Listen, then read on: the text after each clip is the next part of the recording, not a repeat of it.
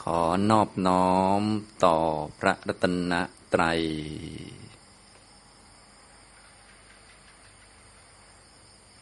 กราบนมัสการพระคุณเจ้านะครับ กราบคุณแม่ชีครับ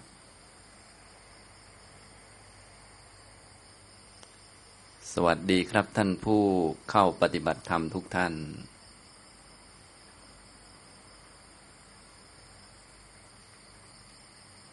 ตอนนี้ก็เป็นช่วงเย็นของวันที่สามในการเข้ามาปฏิบัติธรรม คอร์สนี้ก็เป็นคอร์สห้าคืนหกวันนะก็วันนี้วันที่สามแล้ว ก็เรียกว่าใกล้จะได้กลับบ้านแล้วนะเรียกว่า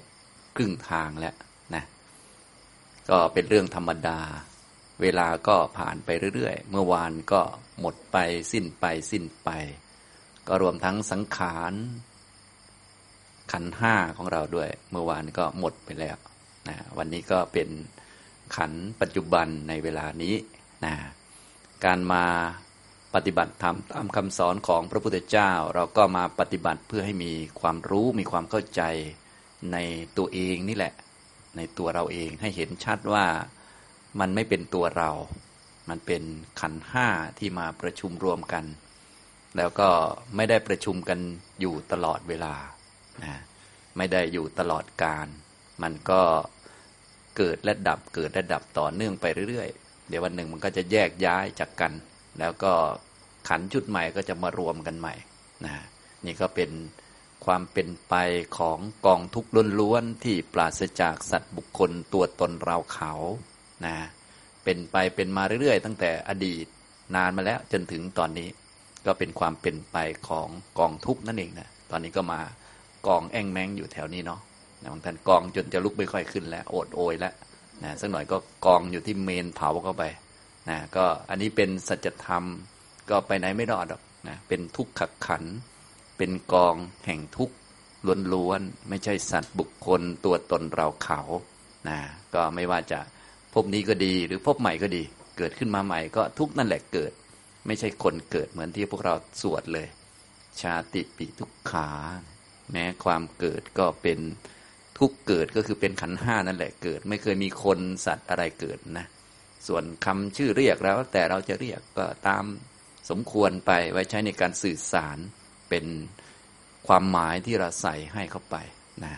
บางทีพวกเราก็ไม่ได้ขออนุญาตพวก ต้นไม้ใบหญ้าหรือสัตว์ต่าง ๆ นี่ก็ไปใส่ความหมายให้เขาเลยนะอย่างเช่นจิ้งจกอย่างนี้ก็ไปใส่ความหมายให้เขา คุณจิ้งจกเนี่ยยังไม่ได้ขออนุญาตจิ้งจกเลยไม่ขอไปใส่ชื่อให้เขาแล้วนะถ้าจิ้งจกทักแสดงว่าเป็นอวมงคลอย่างนี้เป็นต้น อันนี้ก็เรียกว่าไม่ขออนุญาตเขาเลยนะแบบใส่ตามความเห็นหรือความคิดตัวเองล้วนๆเลยว่างั้นนะถืออำนาจบาดใหญ่น่าดูเลย มนุษย์เนี่ย อันนี้ทำนองนี้ พวกเราก็เลยต้องมาเรียนรู้มาทำความเข้าใจ อะไรเป็นอะไรให้มันชัด ฉะนั้นที่เกิดเกิดก็คือทุกนั่นแหละเกิดนะเพราะอยู่นานๆมันก็แก่ก็เป็นทุกข์เหมือนกัน ไม่ใช่คนไม่ใช่ผู้หญิงผู้ชายนะหลายท่านก็แก่แล้วตอนนี้นะ ก็จะได้มาดูว่าที่กองที่แก่อยู่นี่ที่ไม่แข็งแรงนี่ ก็ไม่ใช่คนไม่ใช่ผู้หญิงผู้ชายนะ ก็เป็นขันห้าเหมือนกัน แต่มันอยู่นานหน่อย ก็เลยเป็นวัตถุโบราณนะแต่วัตถุโบราณแบบถ้าเป็นพระเครื่องหรืออะไรต่างๆ ราคาขึ้นนะราคาขึ้นทุกวันทุกวันนะอย่างเนี้ยนะแต่วัตถุโบราณแถวๆนี้นะอันนี้ราคาตกนะสักหน่อยมันจะหมดราคาเลยนะก็ถ้าวิญญาณออกจากร่างเมื่อไหร่ก็เผาทิ้งอย่างเดียวนะหมดราคาอันนี้มันก็เป็นธรรมชาติ เหมือนพระพุทธเจ้าแสดงทุกประการนั่นแหละ มือนท่อนไม้ที่ไร้ประโยชน์ที่พวกเราท่องกันเป็นประจำนั่นแหละจึงควรจะรู้จักตั้งแต่ตอนนี้นะจะได้เอามันมาใช้ให้เกิดประโยชน์ เพราะวันหนึ่งมันจะต้องเป็นอย่างนั้น มันไม่อาจจะพ้นจากความเป็นอย่างนั้นไปได้นะเราก็มาเรียนรู้ตัวเองเหมือนกันเถอะนะมาเป็นอย่างนี้นะครับ รู้จักกายรู้จักจิตของเรานะด้านจิตเนี่ยก็มีทั้งเวทนาสัญญาสังขารวิญญาณนะ ข้อธรรมะที่ผมได้บรรยาย ให้ทุกท่านได้ฟังตอนนี้ก็พูดมาถึงด้านการฝึกด้านปัญญาแล้วนะทุกท่านก็คงฝึกเป็นทั้งด้านสติก็พอทำเป็นทางด้านทำจิตให้มั่นคง มีสติตั้งมั่น แล้วก็พิจารณาสิ่งต่างๆ ที่เกิดขึ้นให้เห็นความเป็นจริงของมัน โดยความเป็นของไม่เที่ยง เป็นทุกข์ไม่เป็นตัวตน ที่บรรยายให้ฟังก็คงจะพอนึกได้ ก็อย่าลืมไป ฟังบ่อย ๆ ให้เกิดความเข้าใจแล้วเราก็ไปปฏิบัติด้วย ไปมีประสบการณ์ทำบ่อยๆเนืองๆนะผมก็ได้พูดมาเรื่อยๆนะถึงการประกอบมรรคนะตามหลักของโพธิปักขิยธรรม เริ่มต้นจากชุดที่หนึ่งก็คือสติปัฏฐานสี่นะเมื่อเช้าก็ได้พูดให้ฟังถึงอารมณ์ของสติปัฏฐานครบเลย ก็คือตัวเราทั้งหมดนั่นแหละนะทั้งกายเวทนาจิตธรรมเนี่ยก็คือตัวเรานั่นแหละ เป็นอารมณ์ของปัญญา เอาเหมือนกับเป็นหนังสือเราก็มาอ่าน หนังสือเล่มนี้ให้มันเข้าใจ ให้มันชัดเจน ให้มันรู้เรื่อง รู้เรื่องของมัน อะไรที่มันเกิดมันมีขึ้น ก็ให้รู้เรื่องของมัน เพราะว่ามันมีเงื่อนไขมีปัจจัยแล้วจึงเกิด อันที่ไม่สมควรเกิดมันจะไม่เกิดนะ อันที่เกิดแสดงว่ามันสมควรแล้วคำว่าสมควรนี่ ไม่ใช่ถูกใจเราหรือไม่ถูกใจเรานะ มันสมควรตามเงื่อนไขตามเหตุปัจจัย เนื่องจากสิ่งต่างๆเกิดตามเงื่อนไข ก็ต้องเงื่อนไขพอแล้วมันจึงเกิดเหมือนฝนจะตกเนี่ยนะ จะบอกว่าอยู่ดีๆ ฝนก็ตกอย่างนี้ก็ไม่ได้เราก็พูดเอาเองทั้งนั้นแหละนะความเป็นจริงก็คือมันมีเงื่อนไขพอที่จะตกแล้วมันจึงตก ถ้าเงื่อนไขไม่พอมันก็ไม่ตกหรอก สภาวะที่เกิดขึ้นในกายในใจเราก็เหมือนกันนะอะไรที่มันเกิดขึ้นแสดงว่ามันมีเงื่อนไข มีเหตุมีปัจจัย อย่างเพียงพอเหมาะสมแล้วมันจึงเกิดนะถ้าเราจำอย่างนี้แม่นๆ ฟังไว้บ่อยๆ หรือท่องไว้ก่อนก็ได้ เพราะว่าการจะให้ยอมรับบางสภาวะมันก็ยากอยู่ โดยเฉพาะฝ่ายความทุกข์หรือฝ่ายไม่ดีที่เราไปใส่ราคาข้างงวดให้มันนี่แหละนะส่วนของดีๆนี่ก็พวกเราก็คงไม่ค่อยมีปัญหาอะไรนะ ความสุขมาเนี่ยโอ้ยไม่ค่อยบ่นสักคนนะพอทุกข์มาเนี่ยเห็นบ่นทุกคนไป ทั้งทั้งที่โดยสภาวะแล้วมันก็คือเวทนาที่เกิดจากผัสสะเหมือนกันเลย เท่าเทียมกัน โดยหลักสัจธรรม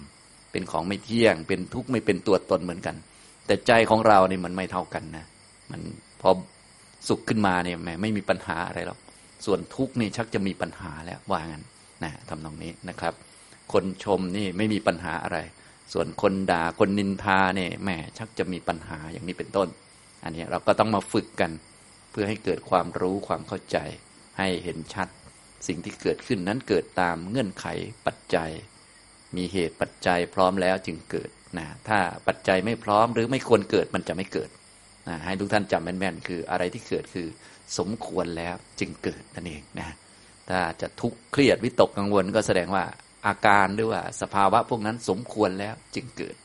นะอย่าไปบอกว่าไม่สมควรจะเกิดทำไมจึงเกิดทำไมถึงต้องเป็นเราอะไรประมาณนี้อย่าไปทำเลย มันไม่เกิดประโยชน์อะไรขึ้นมานะดีไม่ดีจะเครียดหนักขึ้นกว่าเดิมด้วยซ้ำไป แก้ปัญหาก็ไม่ได้หรือแก้ยากขึ้น ถ้าเรายอมรับก่อนเสร็จแล้วก็หาวิธีแก้ไปตามสเต็ปสเต็ปไปทีละสเต็ปแก้ไม่ได้ก็ตายไปเกิดใหม่เอานะอยู่กับพระไป ก็ไม่น่าจะมีปัญหาอะไรมากมาย เพราะปัญหาหลักของพวกเราคือมันเกิดมาแล้วมันตายนี่แหละนะอย่างนี้ ถ้าไม่อยากตายก็มีวิธีเดียวนั่นแหละ คือไม่เกิดนะและภาวะที่จะให้ถึงความไม่เกิดก็มีอันเดียวอีกคือนิพพานเนี่ย มันก็คือมันเป็นหลักการตายตัวแน่นอนอยู่แล้ว ก็ให้เราค่อยๆฟัง จะได้เกิดความเข้าใจแล้วก็ไปปฏิบัติ ไปกลั่นกรองไปพิจารณาให้เห็น ก็เอาสิ่งที่เกิดขึ้นในกายในใจของเรานั่นแหละมา เป็นเครื่องพิจารณา ที่พิจารณานี้ก็ไม่ใช่เพื่ออะไร ก็เพื่อให้เราเข้าใจ จะได้ไม่งง จะได้ไม่สงสัย จะได้ไม่มืดมน จะได้ไม่วุ่นวายนะจะได้ไม่เห็นผิดว่าเป็นเราเป็นของเราหรือเราจัดแจงได้จัดการได้ อยู่ในกำมือของเรา หรือไม่ต้องไปสงสัยว่าทำไมอันนี้จึงเกิดขึ้นทำไมจึงเป็นอย่างนี้ทำไมไม่เป็นอย่างนั้น มันน่าจะเป็นอย่างนั้น มันน่าจะเป็นอย่างนี้ ก็จะได้ไม่ต้องมีปัญหานะอย่างนี้ทำตรงนี้นะอันนี้ก็คือที่เราปฏิบัติเนี่ยฝึกปัญญาก็เพื่อการนี้ สำหรับเมื่อเช้าผมได้บรรยายอารมณ์ของสติปัฏฐานสักครบเลยนะตอนท้ายก็ได้พูดถึงเกี่ยวกับเรื่องธรรมานุปัสสนา ซึ่งค่อนข้างละเอียดเนี่ยก็เดี๋ยววันนี้ก็จะพูดให้ฟังเพิ่มเติม ท่านก็ฟังไว้ก่อนจำไว้แล้วก็ไปปฏิบัติ ถ้ายังทำไม่ได้ไม่เป็นไร ที่ผมพูดนี่ไม่ต้องทำได้ทั้งหมด ผมแค่พูดเป็นหลักวิชาไว้นะอันที่เราทำได้ก็ตามสมควรตามกำลังไป คนไหนทำได้เยอะบางท่านบอกว่าโอ้เยอะกว่านี้แล้วก็ยิ่งดีไปใหญ่ อันนี้พูดไว้เพื่อให้เข้าใจเป็นหลักวิชาตามที่พระพุทธเจ้าของเราสอนไว้ ซึ่งถ้าท่านฟังแล้วฟังบ่อยๆ มีความเข้าใจแล้ว ถ้าท่านต้องการอ่านในพระไตรปิฎกมันก็สะดวก เพราะว่ามีคำอธิบายไว้เรียบร้อยแล้ว เคยฟังแล้วก็ไปอ่าน พระพุทธพจน์หรือคำสอนของพระพุทธเจ้าโดยตรงเลยก็ได้ อย่างนี้มันก็จะได้เข้าใจอย่างนี้ทำนองนี้นะครับ เมื่อเช้าก็ได้พูดให้ฟังเกี่ยวกับการปฏิบัติต่อนิวรณ์ก็คง พอทำกันเป็นแล้วเนาะคนปฏิบัติแรก ๆ ที่ยังไม่ค่อยสติไม่ค่อยเยอะนะสติไม่ค่อยตั้งมั่น สมาธิไม่ค่อยมีนิวรณ์มันจะเยอะหน่อย เราก็เลยต้องรู้จักนิวรณ์ปฏิบัติต่อนิวรณ์ให้ถูกนะนิวรณ์เนี่ยต้องรู้จักมันให้เป็น ถ้าแต่เดิมพวกเราเนี่เห็นนิวรณ์มาเนี่ยก็คงจะต้องฆ่ามันหรือสู้มันอะไรต่อมีอะไร อันนี้ก็เป็นการปฏิบัติผิดต่อนิวรณ์อยู่ การปฏิบัติต่อนิวรณ์เนี่ยต้องรู้นิวรณ์ โดยความเป็นนิวรณ์มันเป็นธรรมะอย่างหนึ่ง เป็นสัจธรรมเลยทีเดียวนะต้องรู้จักมันเป็นธรรมชาติอันหนึ่งนั่นเองที่ต้องเกิดขึ้น มาสำหรับขวางกั้นผู้ที่มาทำสมาธิทำวิปัสสนา ถ้าเราไม่รู้จักมันเนี่ยมันจะข้ามนิวรณ์ไม่ได้นะบางท่านก็ดูเหมือนโอ้วันนี้กำลังสติดีสมาธิดี ก็ดูเหมือนหายง่วงไม่ง่วงอ่าวันหลังก็ง่วงอีกแล้ว เลยข้ามไม่ได้สักที เพราะการข้ามเนี่ยมันไม่ได้ใช้วิธี ไปสู้มันอะไรมันนะการข้ามมันได้เนี่ยเราใช้วิธีรู้จักมัน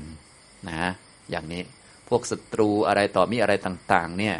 เราที่ใช้วิธีเพื่อชนะมันเนี่ยไม่ใช่ไปต่อยมันจนมันแพ้หรือมันล้มทั้งยืนไปไม่ใช่อย่างนั้น เราไม่ใช่เป็นนักบูอย่างนั้น การปฏิบัติธรรมเป็นวิธีการของปัญญาคือรู้จักมันตามเป็นจริงนะถ้าเราไปสู้กิเลสแบบสุ่มสี่สุ่มห้าต่อยมันให้ตายนี่ เราก็จะตายก่อนเลย ก่อนที่กิเลสจะหมดนะทำไมมันเป็นอย่างนั้นล่ะ ก็กิเลสมันไม่ได้อยู่ให้เราต่อยนะกิเลสมันไม่ได้มีตัวตนมันเกิดดับเหมือนกัน เราไปต่อยก็เหมือนต่อยเงาแหละนะเราต่อยกับเงาเนี่ย ใครจะชนะใครจะแพ้เนี่ย ไม่มีใครชนะ มีคนแพ้อยู่หนึ่งคน ก็คือเรานั่นเอง เพราะเราไปต่อยอันที่มันไม่มีนะอย่างเงี้ยนะหลายคนก็พยายามที่จะฆ่ากิเลสสู้กิเลสวิธีโน้นวิธีนี้เยอะแยะเนี่ย มันก็เลยมีปัญหากัน ทุกท่านจึงต้องรู้จักนะต้องรู้จักตั้งแต่นิวรณ์เห็นไหมรวมทั้งกิเลสอื่นๆด้วยที่จะพูดให้ฟังต่อไป พวกสังโยชน์เนี่ย พวกนี้ก็ต้องใช้วิธีให้ถูกต้อง ก็ละกิเลสได้ด้วยมรรคด้วยปัญญานั่นเองคำว่าละก็ไม่ได้ไปฆ่ากิเลสที่เขามีอยู่อะไร กิเลสเขาก็เกิดดับปกติของเขาเพียงแต่เราไปสร้างปัญญาขึ้นมา กิเลสเขาเกิดจากความไม่รู้อริยสัจเรามีความรู้แล้ว เขาก็ไม่เกิดก็เท่านั้นเอง นะก็เหมือนตอนนี้เนี่ยมันมืด เพราะว่ามันไม่สว่างเท่านั้นเอง แต่ความมืดมันไม่ได้มีตัวตนพอความสว่างมากลางวันมาความมืดมันก็หายไป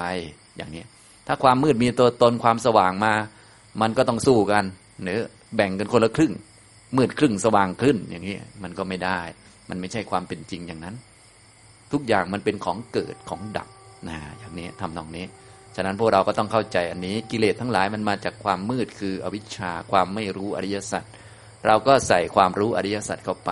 พอมีความรู้อริยสัจเต็มที่สมบูรณ์ ความมืดก็ไม่มีจบแค่นี้นะอย่างนี้เหมือนกับใส่แสงสว่างสมบูรณ์แล้ว ความมืดก็หายไปจบแค่นั้น เพราะความมืดเป็นของไม่ได้มีตัวมีตนอะไร เราไม่ต้องไปโทษความมืด ไม่ต้องไปต่อสู้กับความมืด เพียงแต่ใส่แสงสว่างนะ อย่างนี้ พอมืดขึ้นมาเราก็เปิดไฟเท่านั้นแหละ พอเปิดไฟสว่างมืดก็หาย เท่านั้นไม่ต้องไปบน่นทำไมมันมืดเหลือเกิน โน่นนี่นั่นอะไรไม่ต้องวุ่นวายอย่างนี้นะครับ อันนี้นะ เมื่อเช้าก็ได้พูดให้ฟังถึงวิธีปฏิบัติต่อธรรมานุปัสสนาหมวดที่หนึ่งก็คือหมวดนิวรณ์เห็นธรรมในธรรมคือนิวรณ์ห้านะรู้ชัดนิวรณ์ที่เกิดขึ้นณภายในจิตว่ามันเกิดขึ้นภายในจิตมันเป็นอย่างนี้ นะต้องแบบรู้ชัดนะ รู้ชัดคือรู้ว่ามันเป็นสภาวะอันหนึ่ง แต่เดิมไม่มีก็มามี มันไม่ได้คงที่ไม่ได้อยู่ตลอดนะอย่างนี้มันเพิ่งเกิดขึ้นตามที่เราตื่นขึ้นมาแล้วก็มีผัสสะนี่แหละ มันก็เกิดขึ้นมานะนี่กรณีที่หนึ่งกรณีที่สองก็รู้ชัดนิวรณ์ที่ไม่ได้เกิดขึ้น ไม่ได้มีในจิตก็รู้ด้วย ฉะนั้นตอนที่ไม่มีนิวรณ์ก็ต้องรู้ด้วย ตอนไม่มีนี่มันก็ไม่เที่ยงเหมือนกัน ตอนจิตเป็นกุศลดีงามเนี่ย มันก็เป็นของไม่เที่ยง ตอนจิตมีนิวรณ์เนี่ยมันก็ไม่เที่ยงอย่างเนี้ยนะอย่างเช่น นิวรณ์คือความท้อแท้ท้อถอยขี้เกียจเนี่ยมันก็มีได้ตตอนขยันมันก็มีอยู่นะก็คือความขี้เกียจมันไม่เกิด มันเกิดความขยันขึ้นมาแทน แต่ทั้งสองอันนี้มันก็เป็นของไม่เที่ยงนั่นเอง มันก็เป็นของเกิดเป็นของดับ ความขยันเนี่ยก็เป็นธรรมะอันหนึ่งที่เกิดไม่ใช่จิต เป็นสภาวะที่เกิดประกอบกับจิตเป็นสังขารเนี่ยเราก็ต้องรู้จักแยกแยะอย่างนี้ นะจิตมันเป็นตัวรู้เป็นตัวประธานในการรับรู้เฉยๆความเกิดขึ้นของนิวรณ์ที่ยังไม่เกิดมีด้วยเหตุใดก็รู้ชัด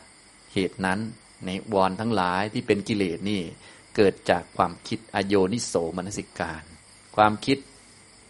มาจากข้อมูลคือสัญญานะสรุปก็คือกิเลสไม่เคยเกิดจากข้างนอก ไม่เคยเกิดจากอารมณ์ กิเลสเกิดจากความคิดผิด ให้เราจำแม่นๆเลย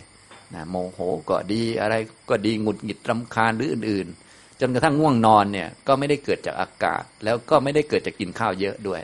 นะไม่ได้เกิดจากตื่นเช้าเกินไปตีสี่ไม่เกี่ยว ไม่เกี่ยวกับ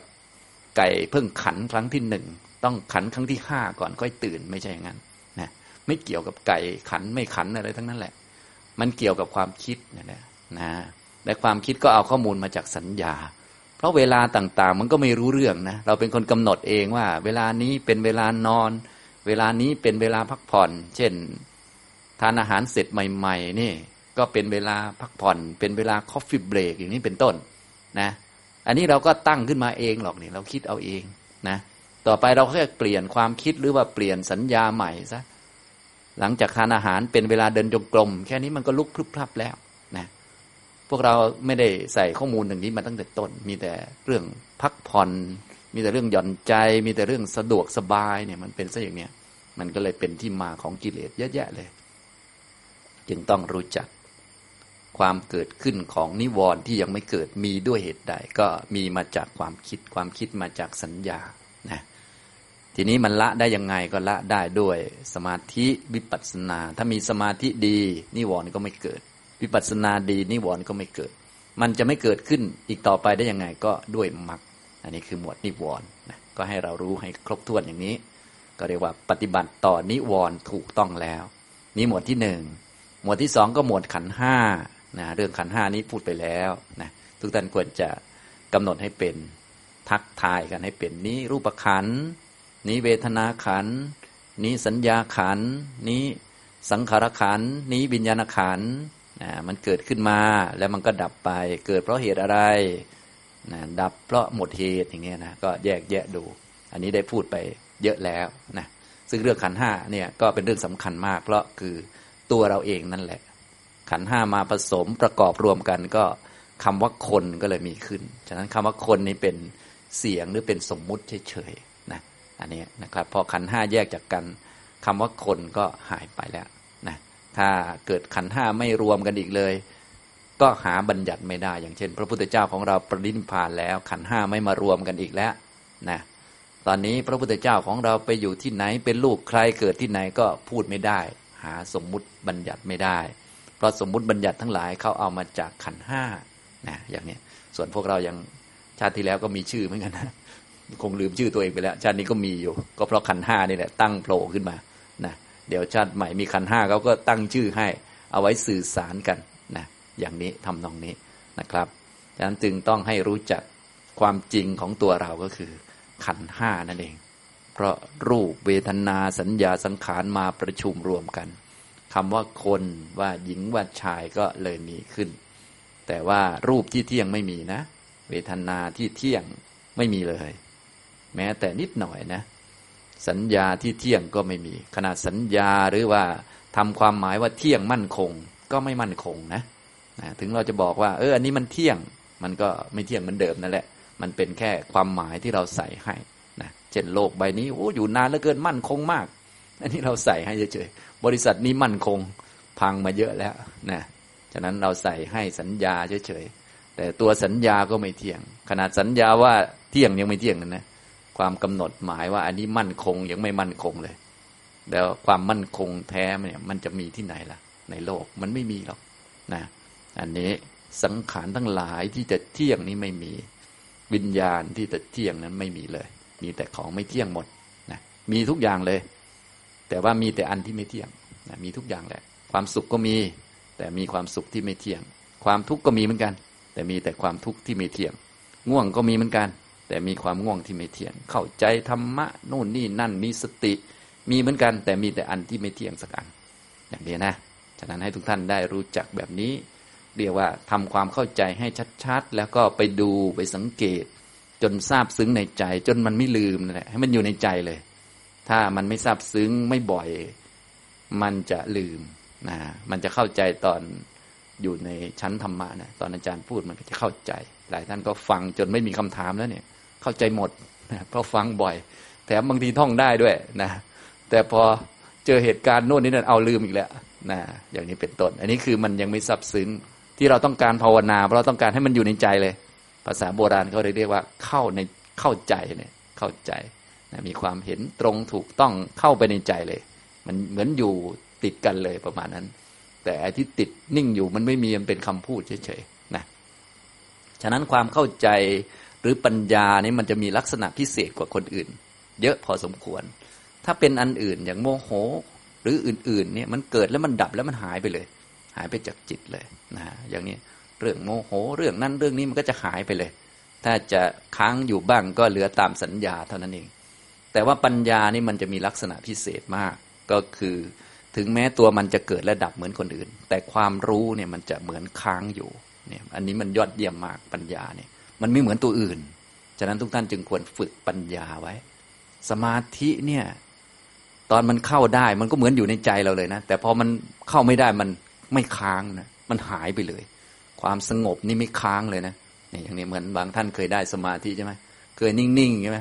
ต่อมาอ้าวเจออารมณ์นั้นอารมณ์นี้กระทบเข้า ไม่รู้มันหายไปไหน หาไม่ไม่เจอเลย บางทีต้องไปควานหา ต้องมานั่งเบาะที่เดิมต้องนั่งแบบเดิมกำหนดอย่างเดิมยังเข้าไม่ได้เลย เพราะมีแต่อยากจะเข้า เลยเข้ายากกว่าเดิมนะถ้าอยากจะเข้าสมาธิต้องเอาความอยากจะเข้าออกไปกันนะมันจึงจะเข้าได้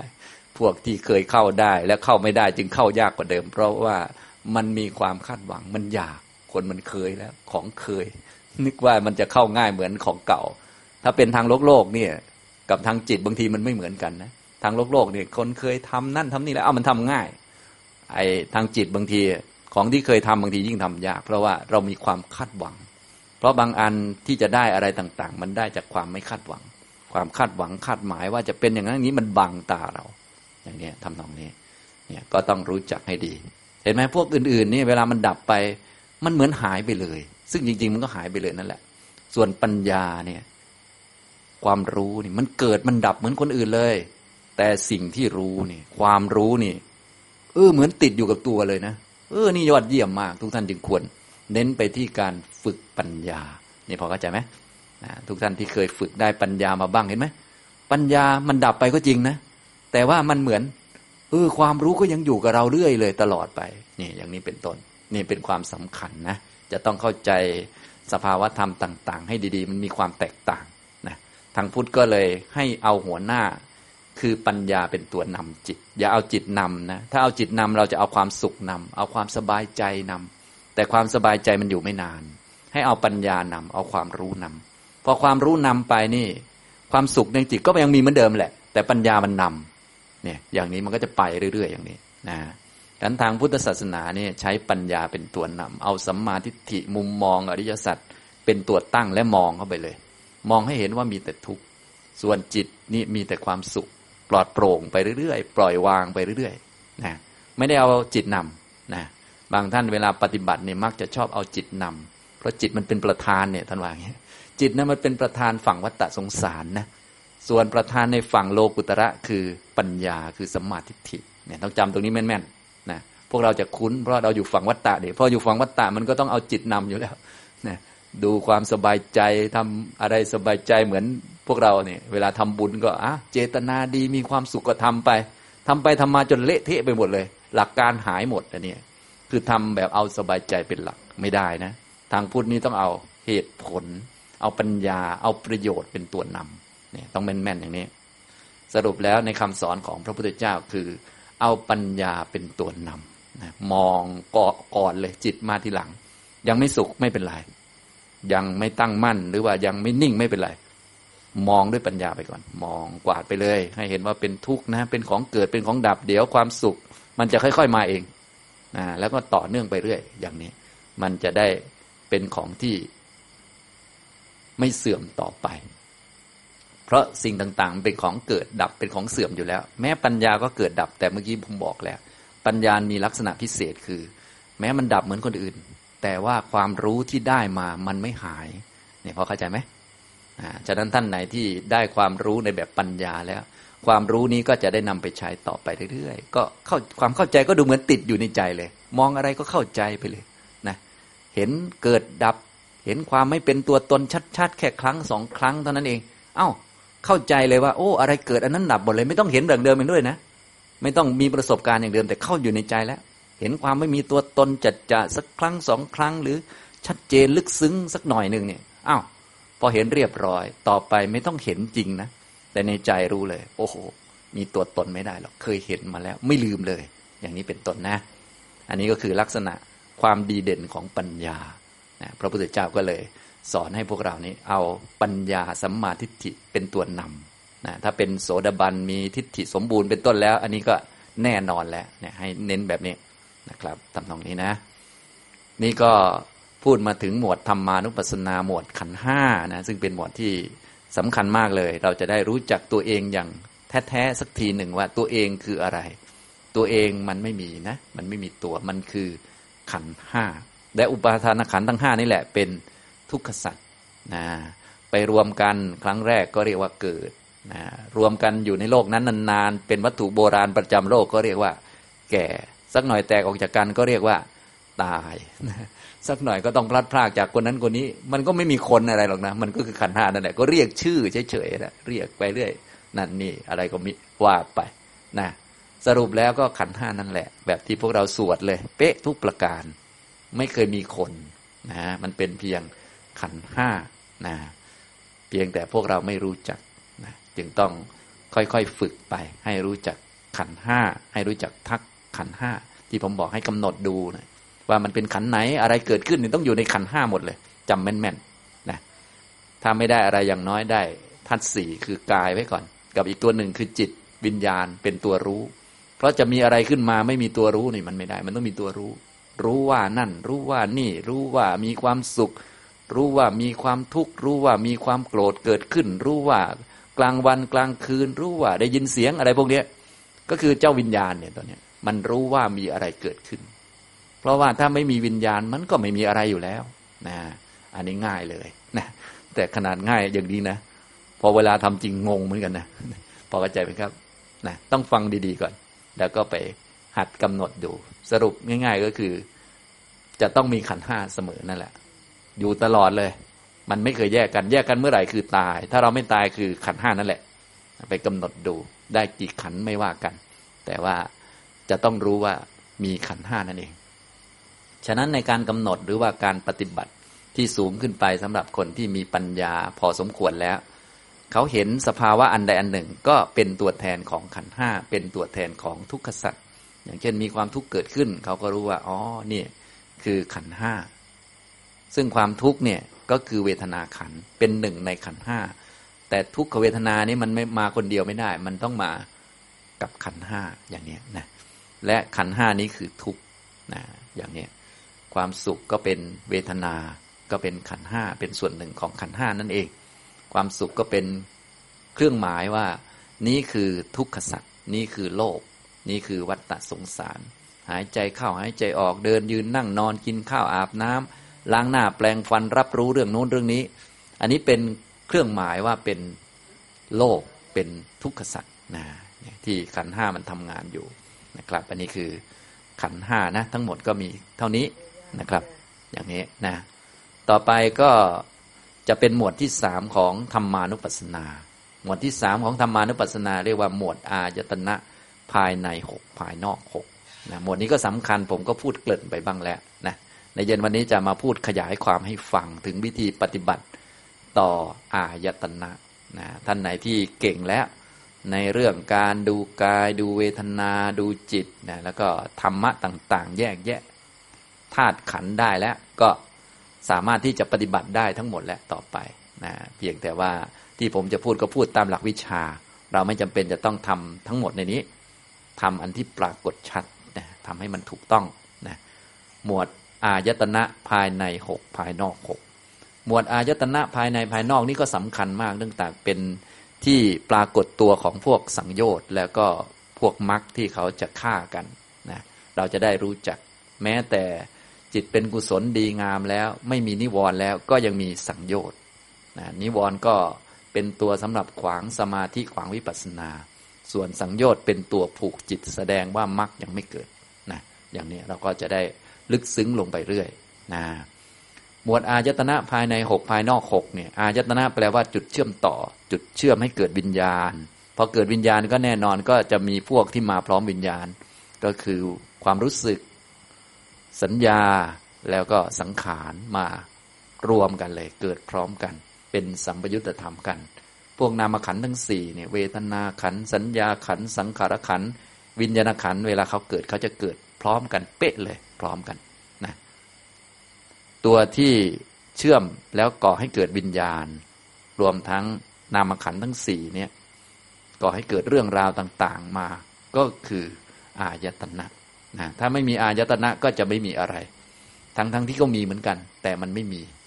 เช่น เวลาเรานอนหลับสนิทเนี่ยอายตนะยังไม่ทำงานนะเวลาเรานอนหลับนี่จะไม่มีอะไรสักอย่าง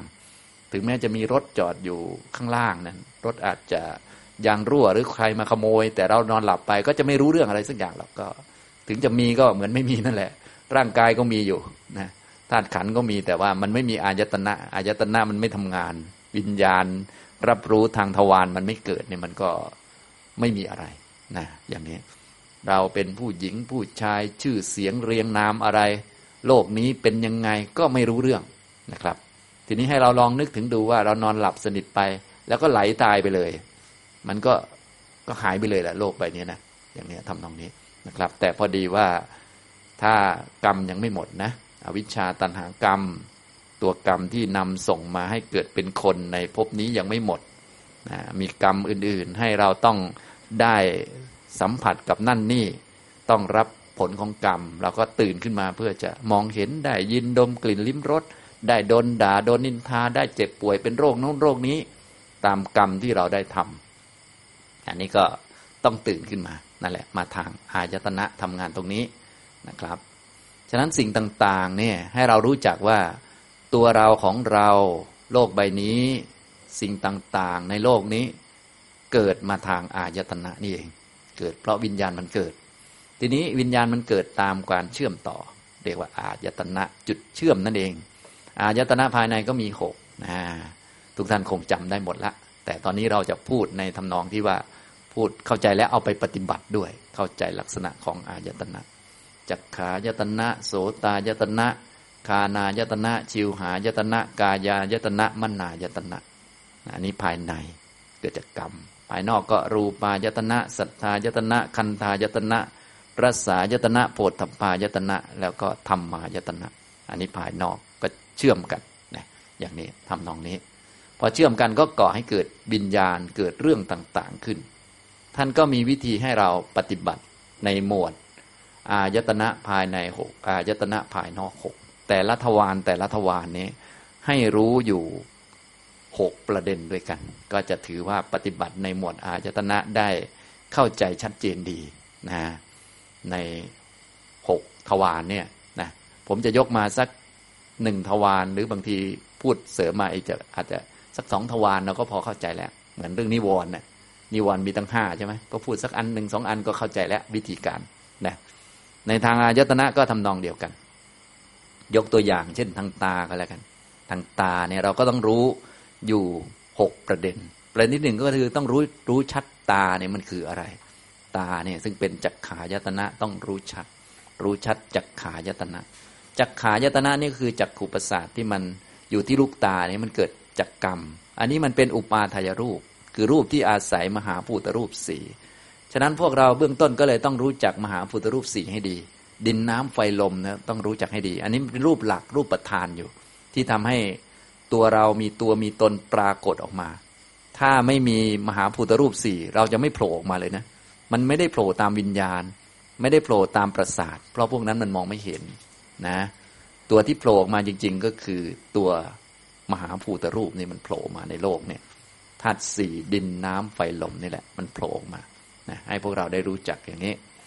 ทีนี้ก็มารู้จักอุปาทายรูป รูปที่อาศัยมหาภูตรูปสี่มหาภูตรูปสี่ดินน้ำไฟลมเที่ยงไหมครับ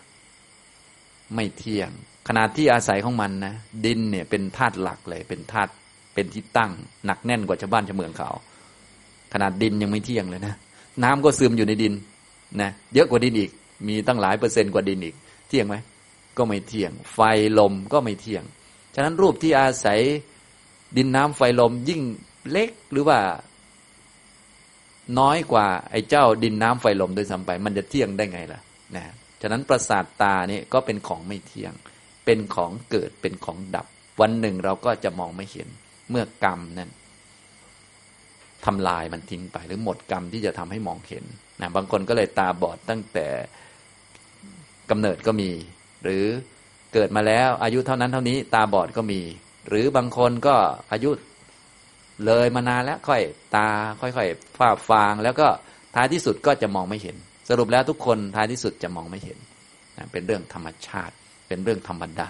เพราะขนาดทัดสี่ที่เป็นที่ตั้งยังพังเลย อันอื่นจะไม่พังก็เป็นไปไม่ได้ อันนี้จากกุปสาทนี้เกิดจากกรรมนี่ให้เรารู้จักนะจากกุปสาทะรู้จักตา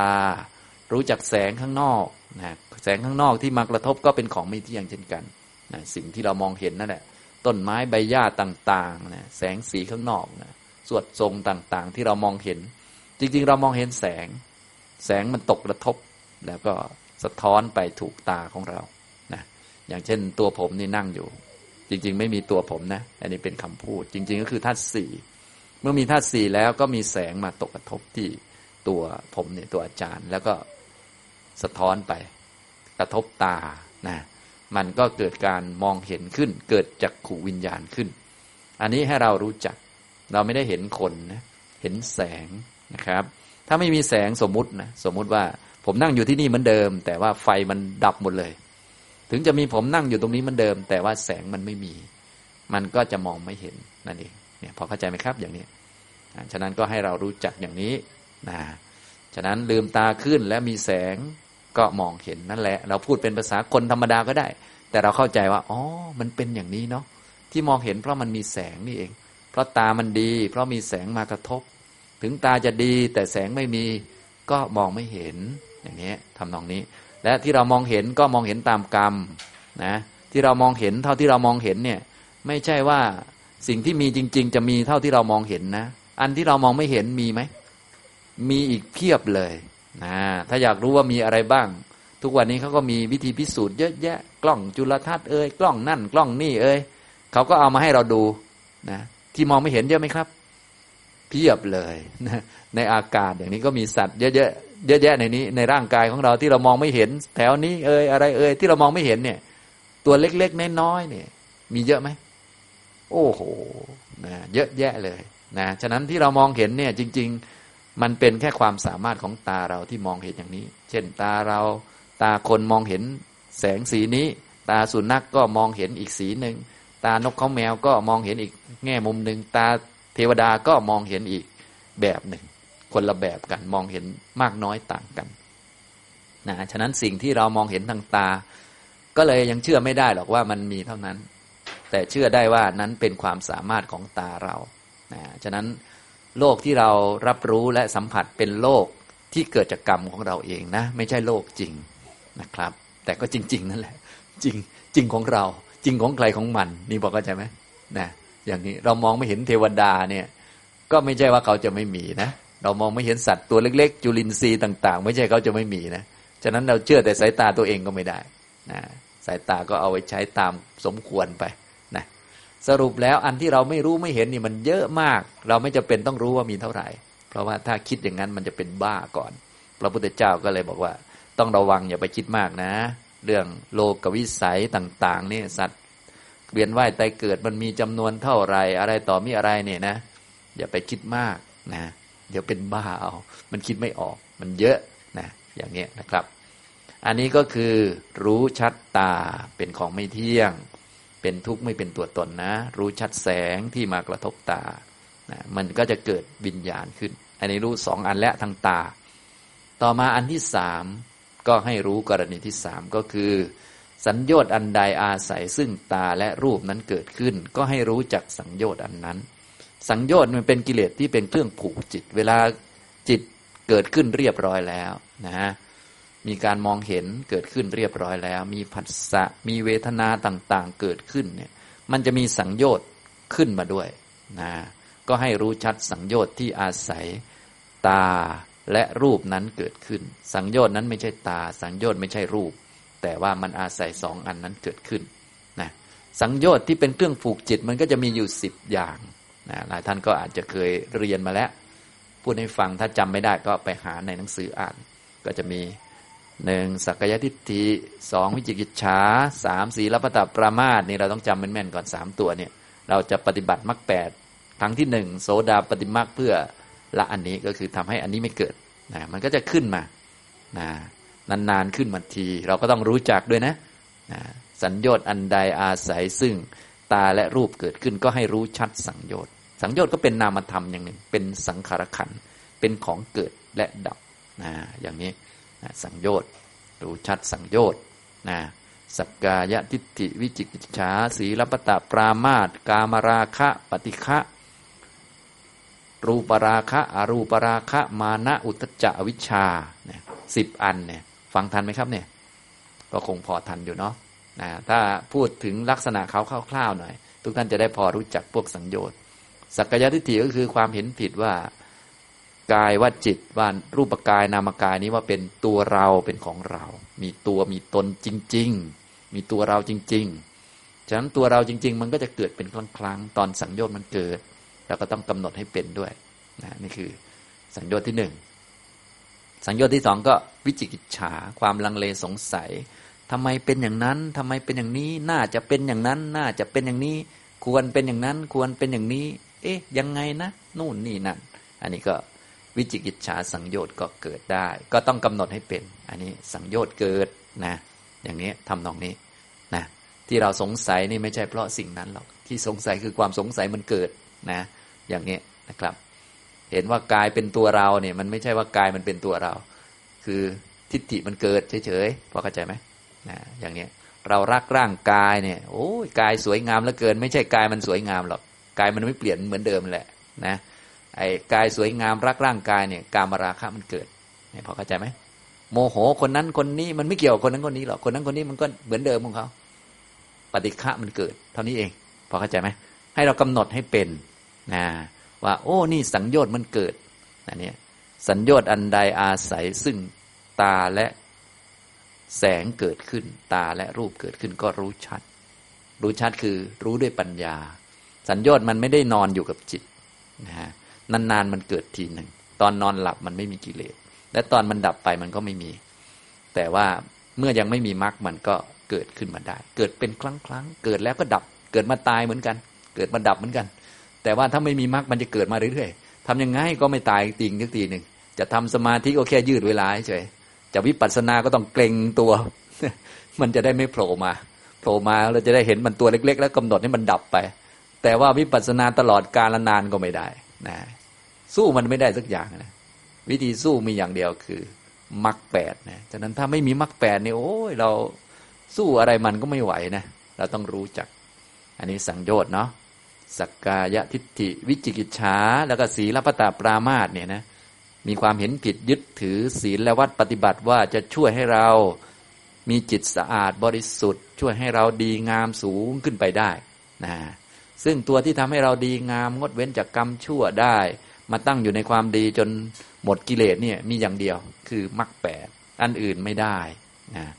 ศีลก็ไม่ได้อันอื่น ยิ่งไม่ต้องพูดถึงเลยเรื่องของขลังศักดิ์สิทธิ์ได้สายศีลหรืออื่นๆนะอย่างเงี้ยทำนองนี้อันนี้นายท่านก็มีนั่นมีนี่เพียบเลยนะไม่ต้องพูดเรื่องศีลและวัดต่าง ๆ ที่เรามาทำนะนะที่ทำวัดแล้วจิตจะดีงามขึ้นอะไรขึ้นไม่ได้ แต่ว่า เออได้สงบได้อยู่ นะได้ระเบียบวินัยทางสังคมอะได้อยู่ แต่ได้จิตสะอาดบริสุทธิ์เนี่ยไม่มีนะ ตัวที่ทำให้จิตสะอาดบริสุทธิ์ ออกจากความชั่วออกจากโลกได้ทั้งหมดมีอย่างเดียวคือมรรคแปดนะแต่ถ้ามีความมั่นใจในอันนั้นก็กลายเป็นศีลปตะปรามาตอันนี้แหละจะช่วยหนึ่งแบบที่เรามั่นใจกันนะอันนี้ช่วยได้แน่นอนก็ว่าไปนะ มีแน่นอนนะพูดไปก็ดีเหมือนกันสบายใจดีเนาะ หลายท่านก็เลยมีของเพียบเลยนะ มีแต่ของแน่นอนแต่ ตัวเองก็ง่อยกินตลอดเลย แต่ตอนไปเอานี่มันแน่นอนแล้วมันดี เอาของดี ดีแน่นอนอันนี้อ้าวมาแล้ว ได้ของดีตัวเองเลวเหมือนเดิม ของดีเพียบ แต่ตัวเองเลวอยู่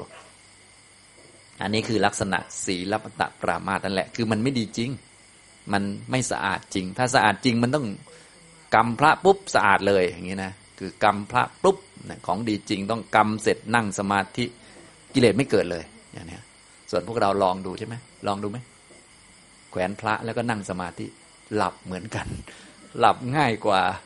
ไม่แขวนอีกเพราะว่าหนักคอเพิ่มอีกหน่อยหนึ่งจัดจะเลยประมาณนั้นนะเห็นชัดๆเลย แต่เขาก็เชื่อกันเห็นไหมจากนั้นความเชื่อมันเป็นอีกอันหนึ่งนะ ความจริงเป็นอีกอันหนึ่งแล้วตอนนี้เราพูดเรื่องความจริงอยู่ ส่วนความเชื่อเราก็อย่าไปทะเลาะกันเพราะส่วนใหญ่คนทะเลาะกันนี้มันทะเลาะตามทิฏฐิ ฉะนั้นเชื่อเราก็ไม่ว่าหรอกถ้าสบายใจก็เชื่อไป แต่ตอนนี้เราพูดความจริงให้ฟังอยู่ ลองฟังดูพิจารณาดูเอานะอย่างนี้เราพูดตามหลักวิชานะครับ ท่านว่าไว้อย่างนี้เราก็ว่าอย่างนี้แหละ และความเป็นจริงมันก็จะต้องเป็นอย่างนี้แน่นอน มันไม่เป็นอย่างอื่นอยู่แล้วนะนี่ก็สักกายทิฏฐิวิจิกิจฉาสีลปตปรามาในสังโยชน์สามตัวนี่เราต้องเข้าใจแม่นๆเพราะว่าเป็นพระโสดาบันเนี่ยเราต้องทำ เพื่อให้หมดอันนี้โดยเฉพาะนะอย่างนี้ แต่จริง ๆ เราปฏิบัติเนี่ยเพื่อให้หมดกิเลสทุกอันนั่นแหละ แต่อันที่มันหมดไม่เกิดอีกเลยนี่มีสามตัว ต่อมาก็กามราคะสังโยชน์นะกามราคะเนี่ยความติดใจในกามคุณ ติดใจในของดีของสวยของงามในร่างกายต่าง ๆ เนี่ยจริง ๆ ของในโลกเนี่ยจะสวยจะงามจะดีเด่นขนาดไหน มันก็เป็นของมันนะเป็นของไม่เที่ยงนะยิ่งร่างกายด้วยแล้ว ทุกท่านก็คงทราบเป็นอสุภะอยู่แล้วใช่ไหม แต่เราเห็นว่ามันสวยมันงามมันดีเด่น อันนี้มันไม่ใช่ร่างกาย ไม่ใช่สิ่งนั้นนะอันนี้คือเครื่องผูกจิตมันเป็นสังโยชน์พอเป็นเครื่องผูกจิตเวลาเราเห็นสิ่งนั้น มันก็เลยดูเหมือนสวยตลอดนะบางท่านดูกระจกนี่มองมุมไหนก็สวยหมดเลย สวยตั้งแต่สาวยันแก่เลย ไม่รู้สวยได้ยังไงก็ไม่รู้นะอันนี้มันสังโยชน์ชัดๆเลยนะเหมือนเหมือนมีตัวตนนะก็มีตั้งแต่เด็กยันแก่เลยนี่ลักษณะสังโยชน์มันจะไม่เหมือนพวกนิวรณ์นะนิวรณ์มันจะมีตอนที่เรามาทำสมาธิ สมัยก่อนเราดูซีรีส์เกาหลีบ้างดูหนังละครบ้างเราก็อาจจะมีง่วงบ้างเล็กน้อย แต่ไม่รู้สึกว่ามีปัญหานะแต่ว่านิวรณ์มันจะมีปัญหาตอนเรามาทำสมาธิ มันง่วงนอนเหมือนกันแต่มันไม่เหมือนกันพอเข้าใจไหมดังนั้นนิวรณ์เนี่ยมันจะขวางสมาธิขวางวิปัสสนา เราอยู่ในบ้านอยู่ที่บ้านดูหนังละครเราก็ฟุ้งไปตามหนังละครทั้งนั้นแหละ ฟุ้งหนักกว่าที่มาทำสมาธิด้วยซ้าไปนะแต่พอมาทำสมาธิฟุ้งก็เลยกลายเป็นเหมือน เป็นปัญหาว่าเอ้ยมันฟุ้งมันไม่สงบเห็นไหมมันเป็นนิวรณ์แต่ตอนดูหนังละครมันฟุ้งกว่านี้เยอะนะฟุ้งจนโอ้โหกลายเป็นแบบ ถ้าดูหนังแบบย้อนอดีต เราก็กลายเป็นนางเอก เป็นคนยุคนั้นไปเลยนะ บางคนดูหนังแบบเป็นนางเอก สวยงามมีพระเอกจูบเขาก็ดูเหมือนตัวเองเป็นโดนจูบไปด้วยนางเอกไปด้วย ทั้งทั้งตัวเองเกลี่ยเกือบตายแล้ว อย่างนี้เป็นต้นเห็นไหมอันนี้คือมันฟุ้งมากเลย แต่ว่าไม่รู้สึกนะตอนนั้นเห็นไหม ดูเหมือนมันไม่เป็นนิวรณ์ก็คือมันไม่เป็นจริง ๆ นั่นแหละ นะ เพราะว่านิวรณ์มันจะเกิดตอนมาทำสมาธิและวิปัสสนา ส่วนสังโยชน์นี่มันไม่เป็นอย่างนั้น สังโยชน์นี่มันเกิดตามผัสสะเลยนะพอมีสองอันกระทบกันเกิดวิญญาณ ถ้าเราไม่ได้กำหนดรอบรู้หรือว่าไม่มาเจริญมรรคเนี่ย มันก็ขึ้นตลอดเลยขึ้นบ่อยด้วย แต่พอมาเจริญมรรคมันจะขึ้นน้อยลง น้อยลง น้อยลง พอมรรคสมบูรณ์ มันจะไม่ขึ้นอีกเลย อันนี้คือแบบสังโยชน์สรุปก็คือถ้าคนไม่มาเจริญมรรคเนี่ย ทุกคนจะมีสังโยชน์หมดเลยนะอย่างนี้ แต่ว่าบางทีนิวรณ์เนี่ยบางคนมีสมาธิเขาไม่มีนิวรณ์ได้ แต่ถ้าเป็นสังโยชน์แล้วก็โอ้โห เขามาตลอดต่อให้มีสมาธิสูงแค่ไหนดิ่งขนาดไหนนะทิฏฐิก็เกิดได้เลย วิจิกิจฉาก็เกิดได้ศีลปตาปรามาตโอ้ยอันนี้แหละมั่งสะอาดบริสุทธิ์แล้ว รรลุแน่นอนแล้วนี่คือนิพพานแล้วก็ผิดไปใหญ่เลยหนักกว่าเดิมอีกก็มีเห็นไหมเนี่ยมันขึ้นได้หมดเลย แต่ว่านิวรณ์ไม่ขึ้นนะกับคนได้สมาธิเห็นไหมมันต่างกันแบบนี้ฉะนั้นสังโยชน์มันโอ้โห แบบละยากกว่ามาก ละได้ด้วยมรรคอย่างเดียวอย่างนี้นะครับนะเอาแบบเด็ดขาดหรือไม่เกิดอีกเลยได้ด้วยมรรคสังโยชน์ที่ยังไม่เกิดเนี่ยนะสังโยชน์เนี่ยนะมันเกิดแล้วมันก็ดับ ต่อมามันก็มีเหตุนั้นเงื่อนไขปัจจัยมันก็เกิดขึ้นอีก มันเป็นของไม่เที่ยง มีสิบอันสักกายทิฏฐิ วิจิกิจฉาสีลปตะปามาตกามราคะเนี่ยเราก็เห็นบ่อยๆนะฉะนั้นทุกท่านเวลาที่เห็นของสวยของงามน่ารัก ก็ทักได้ว่า อ๋อ กามราคะเกิดแค่นั้นเองพอเข้าใจไหมครับ ไม่ใช่เพราะสิ่งนั้นนะไม่ใช่เพราะกระเป๋าสวย ไม่ใช่เพราะอะไรหรอก แต่เป็นเพราะกามราคะเกิดนะฮะ ปฏิฆสังโยชน์ก็คงมีบ่อยๆเนาะก็คือปฏิเสธความทุกข์ปฏิเสธอารมณ์ที่ไม่ดี มันเป็น auto เหมือน automatic เนี่ยพวกสังโยชน์เนี่ยจริง ๆ มันก็คือกิเลสชนิดหนึ่ง แต่มันโอ้โหเหนือชั้นมาก ถ้าไม่มีมรรคเนี่ยเกิดแน่นอนนะอย่างเช่นถ้ามีทุกข์ขึ้นมาเนี่ย เราจะรู้สึกว่าปฏิเสธทันทีใช่ไหมอย่างเวลาเราปวดหลังขึ้นมานี่เป็นไงครับ เราจะต้องไม่เอาทันทีเลย เจ็บแข้งเจ็บขาขาชาขึ้นมาเนี่ย ทั้งๆทที่รู้ว่านี่คือ เวทนาทุกข์แต่เอาไหมครับ ไม่เอาทันทีเลย ไอ้ไม่เอาก็คือ ปฏิฆะสังโยชน์มาทันทีเลยนะจากนั้นพอไม่เอาปุ๊บเราก็ต้องกำหนดให้เป็น อันนี้คือปฏิฆะสังโยชน์เกิดขึ้น ไม่ใช่ความทุกข์นะ ความทุกข์คือเวทนาทุกข์ส่วนไม่เอาทุกข์ผลักทุกข์หนีทุกข์ก็คือสังโยชน์ปฏิฆะสังโยชน์พอเข้าใจไหมครับ อย่างนี้นะให้เรารู้จัก การมาราคาสังโยชน์มันก็จะอยู่กับพวกความสุขอยู่กับกรรมคุณ เกิดประจำแหละเขาเนี่ยนะปฏิฆาสังโยชน์ก็จะเกิดกับพวกสิ่งที่เราไม่ชอบ พวกเวทนาทุกข์นี่มันจะปฏิเสธ อากาศร้อนนี่มองปุ๊บมันมันก็ไม่เอาเลย มันก็ต้องเข้าร่มเลยนะมันไม่เอาไม่เอาร้อน ไม่เอาอากาศร้อน ไม่เอาร้อนเกินไป ไม่เอาหินที่มันเหยียบแล้วมันเจ็บเท้า มันเอาอีกอันหนึ่งเลย มันหนีเลย อันไม่เอาอันปฏิเสธผลักใสนี่ เรียกว่าปฏิฆะสังโยชน์นะอย่างนี้นะครับ ฉะนั้นที่เราผลักใสนี่ก็ให้กำหนดรู้ด้วยว่านี่คือสังโยชน์เกิด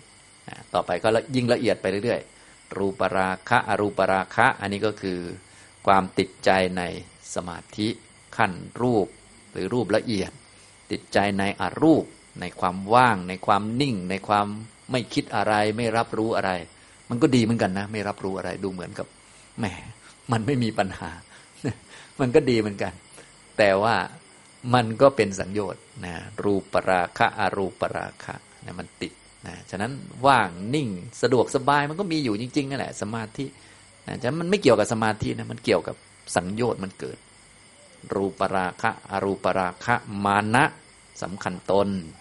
ตนสำคัญ ตนได้สูงกว่าเขา เสมอเขาหรือต่ำกว่าเขานะพวกนี้นะ ถ้ามีความสำคัญตนก็ไม่ใช่อะไรนะ สังโยชน์เกิด มานะเกิด อย่าลืมทักมัน นี่มานะเกิดนะความฟุ้งซ่านตื่น ตื่นเต้นกับอันนั้นอันนี้นะอย่างนี้ถ้าเป็นฟุ้งทั่ว ๆ ไปนิวรณ์มันก็ฟุ้งควบคุมไม่อยู่ ถ้าเป็นฟุ้งสังโยชน์มันก็ตื่นเต้นกับประสบการณ์ โดยเฉพาะนักปฏิบัติก็จะตื่นเต้นกับสมาธิ โอ้ เราได้ อันนี้ โอ้อันนี้ โอ้อันนี้ โอ้ เราได้ตื่น ตื่นเต้น เคยตื่นเต้นบ้างไหมโอ้โหบางทนโอ้โหตื่นเต้นจนกราบพระไม่รู้กี่สิบรอบเลยนะดีนะดีเหมือนกัน แต่มันเป็นอุทธัจจะนะอย่างนี้นะครับ เป็นกิเลสนะมันก็มาตลอดแหละนะจะไม่ให้มาก็ไม่ได้มันเป็นสังโยชน์คนที่ไม่มาก็มีแต่พระอรหันต์นะถ้าก็เห็นเสมอกันนะส่วนพวกเรายังไงก็เจอประสบการณ์แปลกๆใหม่ ๆ ก็โอ้โหต้อง น้ำลายไหลบ้างนะต้องโอ้ยดีแท้ ตื่นก็เรียกตื่นทำตื่นเต้น จริง ๆ ในโลกนี้มันไม่มีอะไรน่าตื่นเต้นหรอกมันก็มีแต่ของเกิดดับไงโดย โดยชื่อมันก็บอกนะแต่ว่าแหมมันอดไม่อยู่เนาะฉะนั้นลักษณะของสัญญน์เนี่ยอดยังไงก็ไม่อยู่เนะมันขึ้นมาเลยนี่คือธรรมชาติของสัญญน์นะฉะนั้นตัวที่ฆ่าสังโยชน์ได้เลยมีอันเดียวนะ คือมรรคนอกนั้นเอาไม่อยู่หมดเลยนะมันขึ้นมาเลย อย่างนี้นะครับ อุทธจะสังโยชน์นะอวิชชาสังโยชน์ความไม่รู้อริยสัจนะปิดบังไว้ทำให้เราไม่รู้ ถึงแม้บางทีนี่ ทุกขเวทนาเราจะรู้แหละว่าเป็นทุกทุกขสัตว์เจ็บปวด เจ็บป่วย ป่วยเป็นโรคนี่ นี่เป็นทุกขสัตว์รู้แหละ แต่พอสุขขึ้นมาอ้าวชักจะไม่รู้แล้วพอต่อไปก็อะปัญญาเยอะขึ้น สุขเวทนาก็เป็นทุกขสัตว์เหมือนกันอ้าวเฉยๆก็ไม่รู้อีกแล้ว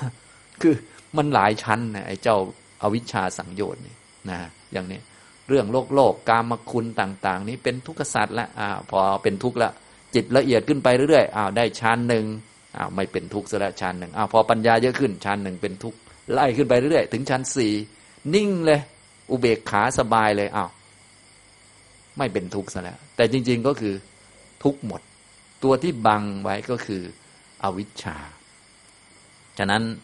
อวิชชาเขาจะบังสนิทมากกับ อุเบกขาเวทนานะรวมทั้งสภาวะอุเบกขาทั้งปวงนี่โอ้โห อันนี้ตัวอวิชชาใหญ่มากเลยก็คือเขาบังมากเลยนะเวลาเราเฉยๆนี่ เราจะรู้สึกว่ามันสุดยอดแล้วนะนะไม่ยินดีไม่ยินร้ายจิตมั่นคงตั้งอยู่ เฉยๆเป็นกลางเนี่ย จริง ๆ เป็นกลางเที่ยงไหมก็ไม่เที่ยงเหมือนกันนะ อ่า เนี่ย มันก็หลายชั้นเห็นไหมแต่ว่าอย่างที่ผมบอกก็คือ เราต้องมาดูอีกว่าสัญญาณไหน ชั้นไหนละได้ อันนี้พระอรหันต์จึงละได้ ส่วนพวกเราปุถุชนก็ ก็กล่อมแกล้มอันแรกๆไปก่อน อันนี้ก็ต้องยอมยอมไปก่อนประมาณนั้นนะแต่ว่าท้ายที่สุดแล้วเราต้องปฏิบัติละสังโยชน์ทั้งหมดเลยพอเข้าใจไหมครับอย่างนี้นะอันนี้นะฉะนั้นพูดเป็นหลักวิชาจะพูดเยอะหน่อยนะ แต่ว่าเวลาเราปฏิบัติเราก็ไม่ต้องทำทั้งหมดทำพอสมควรนะอันนี้คือเรื่องของประเด็นที่สาม สัญญต์อันใดอาศัยซึ่งตาและรูปเกิดขึ้น ก็ให้รู้ชัดสัญญต์นั้นด้วย ก็คือรู้ชัดแบบปัญญาคือ สัญญต์เป็นนามธรรมอันหนึ่งที่เกิดเกิดกับจิตเกิดและดับเป็นขันอะไรครับ สัญญต์ทั้งหมดที่พูดมาเนี่ยเป็นขันอะไรเนี่ยทักได้เลยคือสังขารขันเข้าใจไหมครับ ทุกอันที่พูดมาเนี่ยคือสังขารขันหมดเลย ไม่ใช่รูป ไม่ใช่เวทนา ไม่ใช่สัญญา ไม่ใช่วิญญาณ แต่เป็นสังขารนะพอขึ้นมาปุ๊บอ๋อสังขารขันเกิดขึ้นนะเกิดแล้วดับไหมดับ เพราะเราท่องมาตั้งแต่ต้นแล้วฉะนั้นบางคนท่องมาแรก ๆ นี่ ถ้าเจอของหยาบๆเนี่ยทำได้นะ แต่พอมาสูงขึ้นมาในบางทีเอา้าที่ท่องมาเนี่ยบางทีมันลืมเลยนะฉะนั้นก็เลยต้องปฏิบัติไป สรุปง่ายๆก็คือไม่ว่าจะเป็นของหยาบของละเอียดอย่างไรเท่ากันหมด เวลาพระพุทธเจ้าสรุปเทศนา เนื่องจากพระพุทธเจ้าแสดงมาจากยอดใช่ไหมสรุปมาเลย แต่เราปฏิบัติเราจะปฏิบัติจากข้างล่างขึ้นไป พระพุทธเจ้าเทศมาจากยอดพระองค์ก็สรุปขันห้านะไม่ว่าจะเป็นอดีต อนาคต ปัจจุบัน ภายในภายนอกหยาบละเอียดซามประณีตใกล้ๆให้เห็นเหมือนกันหมดเลย ว่านั่นไม่ใช่ของเรา เราไม่ได้เป็นนั่น นั่นไม่ใช่อัตตาตัวตนของเรา อันนี้คือแบบสรุปเลย แต่เวลาเราปฏิบัติเนี่ยเราก็ หยาบหยาบนี่ก็ปัญญาพอชัดเจนอยู่เนาะพอละเอียดก็ชักจะยากขึ้นนะแต่ว่าแท้ที่จริงแล้ว ทั้งหยาบทั้งละเอียด ทั้งซาม ทั้งประณีตทั้งไกลทั้งใกล้ เท่ากันหมดเนี่ยพอเข้าใจไหมครับ อันนี้นะ นี่อันที่สามนะครับ รู้ประเด็นที่สามประเด็นที่หนึ่งรู้ชัดตาเป็นรูปอย่างหนึ่ง เกิดดับเรียกว่าภาษาทรูปนะครับอยู่ที่ ลูกตาของเรา ลูกตานี้เป็นทัศสีส่วนประสาทซึมอยู่ในลูกตานั้นนะอันนี้เป็นเหมือนประตูสำหรับรับแสงนะแสงนี่เข้าทางหูไม่ได้ เข้าทางจมูกลิ้น เข้าทางกายไม่ได้ เข้าทางตาได้อย่างเดียว เหมือนประตู หรือหน้าต่างเปิดช่องแสงนี่ก็ได้ เขาได้เรียกว่า ทวารนะทวารหรือช่องช่องรับแสงนะครับ อย่างนี้ทำนองนี้นะ อันนี้ก็เลยตานี่ก็เลยเป็นอินทรีย์เป็นใหญ่ในทางการมองเห็นหรือโลกทางตา ถ้าไม่มีเขาแล้วนี่ โลกทางตานี่จะหายไปเลย สุขทุกข์หรือกิเลสทางตาเนี่ยหายหมดเงียบเลย เขาเลยเก่งมากหรือว่าเป็นเจ้างานเจ้าการหรือเป็นผู้ยิ่งใหญ่ในทางตาเนี่ย ก็เลยเป็นระดับอินทรีย์เลย เป็นจักขุนสีอย่างเนี้ยจักขุรูป สังโยชน์อันใดอาศัยจักขุและรูปเกิดขึ้นก็รู้ชัด ต่อไปประเด็นที่สี่นะความเกิดขึ้นของสังโยชน์ที่ยังไม่เกิดมีด้วยเหตุใดก็รู้ชัดเหตุนั้นด้วยนะก็บอกไปแล้วเหมือนตอนที่พูดเรื่องนิวรณ์นั่นเอง เพราะนิวรณ์ก็เป็นกิเลสเป็นอกุศลเป็นของเศร้าหมอง สังโยชน์ก็เป็นกิเลสเช่นเดียวกัน กิเลสทุกประการเนี่ยเกิดจากอย่างเดียวคือความคิด หรือภาษาธรรมะเรียกว่า อโยนิโสมนสิการ คือเกิดจากความคิดที่ไม่ดี ไม่ได้เกิดจากข้างนอกนะเกิดจากความคิดความคิดเอาข้อมูลมาจากสัญญา แม้แต่ทิฏฐิเนี่ยก็เกิดจากความคิดเหมือนกัน และความคิดก็เกิดจากสัญญาเหมือนกัน มันมีสัญญาวิปลาสอยู่ สัญญาผิดจำไว้นั่นเอง ว่าเราเป็นหญิงเราเป็นชายเขาใส่ข้อมูลให้ ตอนเราเป็นเด็กเนี่ยไม่ค่อยมีปากเสียงอะไรกับใคร เชื่อเขาว่าเขาเกิดก่อนเราเขาคงจะเก่งกว่าเรา เขาสามารถยืนได้ แต่เรานอนแอ่งแมงยืนเองไม่ได้ ต้องพึ่งพาอาศัยเขาจะยืนได้เขาก็ดึงเรายืนขึ้น คือพึ่งเขาทุกอย่างเลย จะเดินก็เดินเองไม่ได้เขาเดินได้ เราก็เชื่อเขาคือเชื่อผู้ใหญ่ ผู้ใหญ่บอกว่าไงก็นึกว่าถูกตามนั้น เราก็เลยจำแม่นเลยพอโตแล้วมันไม่ค่อยเชื่อใคร ขนาดอาจารย์พูดมันยังไม่ค่อยเชื่อต้องดูก่อนประมาณนั้นนะตอนเป็นเด็กนี่มันเชื่อง่ายมากฉะนั้นถ้าสอนตั้งแต่เด็กนะสอนธรรมะตั้งแต่เด็กนี่โอ้โหเข้าใจง่ายมาก แม่นมากจำแม่นเลย แต่พวกเราตอนเด็กเป็นครับ จำอะไรมาบ้างสภาพ ตามนั้นแหละ ทีนี้มาจำธรรมะตอนแก่นี่โอ้โหแถมไม่ค่อยเชื่ออาจารย์ด้วยอะไรด้วย อันนี้ก็ยิ่งไปกันใหญ่เลยเหนื่อยเลยนะเหนื่อยทั้งเราทั้งเขาเลยฉะนั้นเวลาฟังธรรมเราต้องไปฟังกับคนที่เราเชื่อมั่นศรัทธามันถึงจะเรียกว่าง่ายหน่อยนะแต่แน่นอนถ้าเป็นคนที่มีปัญญาใครฟังหรืออ่านหนังสือเล่มไหนแล้วค่อยๆกลั่นกรองดูมันก็พอได้อยู่นะแต่มันก็เรียกว่าถ้าพูด ในแง่ของสัญญาความจำแล้ว ตอนเด็กๆเนี่ย มันจะจำได้แม่นมากนะอย่างนี้เราก็จำตามเขาว่ามาเนาะใส่ข้อมูลนี่ เป็นผู้หญิงนะ ชื่อนี้นะ อยู่บ้านนี้นะ เกิดวันนั้นนะ วันนี้นะ นี่แขนนี่ขานี่นู่นนี่นี่ ก็ใส่มา ก็เป็นสัญญา แต่เป็นสัญญาวิปลาสพอมีสัญญาแบบนี้เราก็คิดคิดก็ผิดก็เป็นจิตตวิปลาส พอคิดผิดเราก็ไปเชื่อมั่นในความคิดว่า โอ้ มันต้องเหมือนที่คิดแน่นอนเลย เป็นผู้หญิงแน่นอน เป็นผู้ชายแน่นอน เพราะทุกคนต่างก็รับรองเหมือนกันทั้งโลกว่านี่คือผู้หญิงนะอย่างนี้ ฉะนั้นคนผิดเนี่ยจริง ๆ เขาเห็นผิดกันทั้งโลกเนี่ย ก็เปลี่ยนความจริงไม่ได้นะ ส่วนพระพุทธเจ้าบอกว่าไม่ใช่คนพูดคนเดียวนะ แต่ถูกส่วนคนทั้งโลกพูดว่าเป็นคนเป็นหญิงเป็นชาย พูดทั้งโลกเลย เห็นเหมือนกันเรียบทั้งโลกเลย แต่ว่าผิด ส่วนพระพุทธเจ้าพูดคนเดียว บอกว่าไม่ใช่คน ฉะนั้นเอาจำนวนมาใช้ได้ไหม ไม่ได้ หลายคนก็เลยอู้คนนั้นน่าจะถูกเนาะ คนตามเขาเยอะ เลิกไปเลยนะแบบนั้นนะ ไอ้จำนวนคนเนี่ยให้เลิกไปเลย เพราะว่าเนี่ยดูอย่างที่ผมยกตัวอย่างเมื่อสักครู่นี้นะ คนทุกคนในโลกเนี่ย เห็นว่าร่างกายสวยงามดีมีเงินทองเยอะอะไรมันดีอะไรเด่นนะ อะไรพวกนี้เขาเห็นว่าดีหมดทุกคนเลย มันก็ไม่ไปตามนั้นนะ พระพุทธเจ้าบอกว่าบอกคนเดียวเลย ร่างกายไม่สวยงาม เป็นทุกข์บอกคนเดียว แต่ถูกนะเป็นสัจจะนี่พอเข้าใจไหมนี่มันขนาดนั้นนะนี่แหละ มันเป็นอย่างนี้นะครับ เนี่ย พวกเราก็เลยต้องมาฟังข้อมูลใหม่เนาะถ้าได้ข้อมูลเรื่องนี้ตั้งแต่เด็กก็คงจะแหมบางคนก็แหมแต่ว่าอดีตมันแก้ได้ไหม แก้ไม่ได้ เราเราคิดไว้ไว้ปลอบใจหรือว่า คิดไว้เพื่อปัจจุบันจะได้ไม่ประมาทเฉยๆหรอกนะจริงๆเราคิดไปของแก้ไม่ได้อยู่ดีนะครับทำตรงนี้นะฉะนั้นใครมีลูกมีหลานก็สอนสอนเขาไว้ ถ้าเขารับธรรมะนะตามหลักก็คือเด็กมันรับได้ง่ายจำไวนะอย่างนี้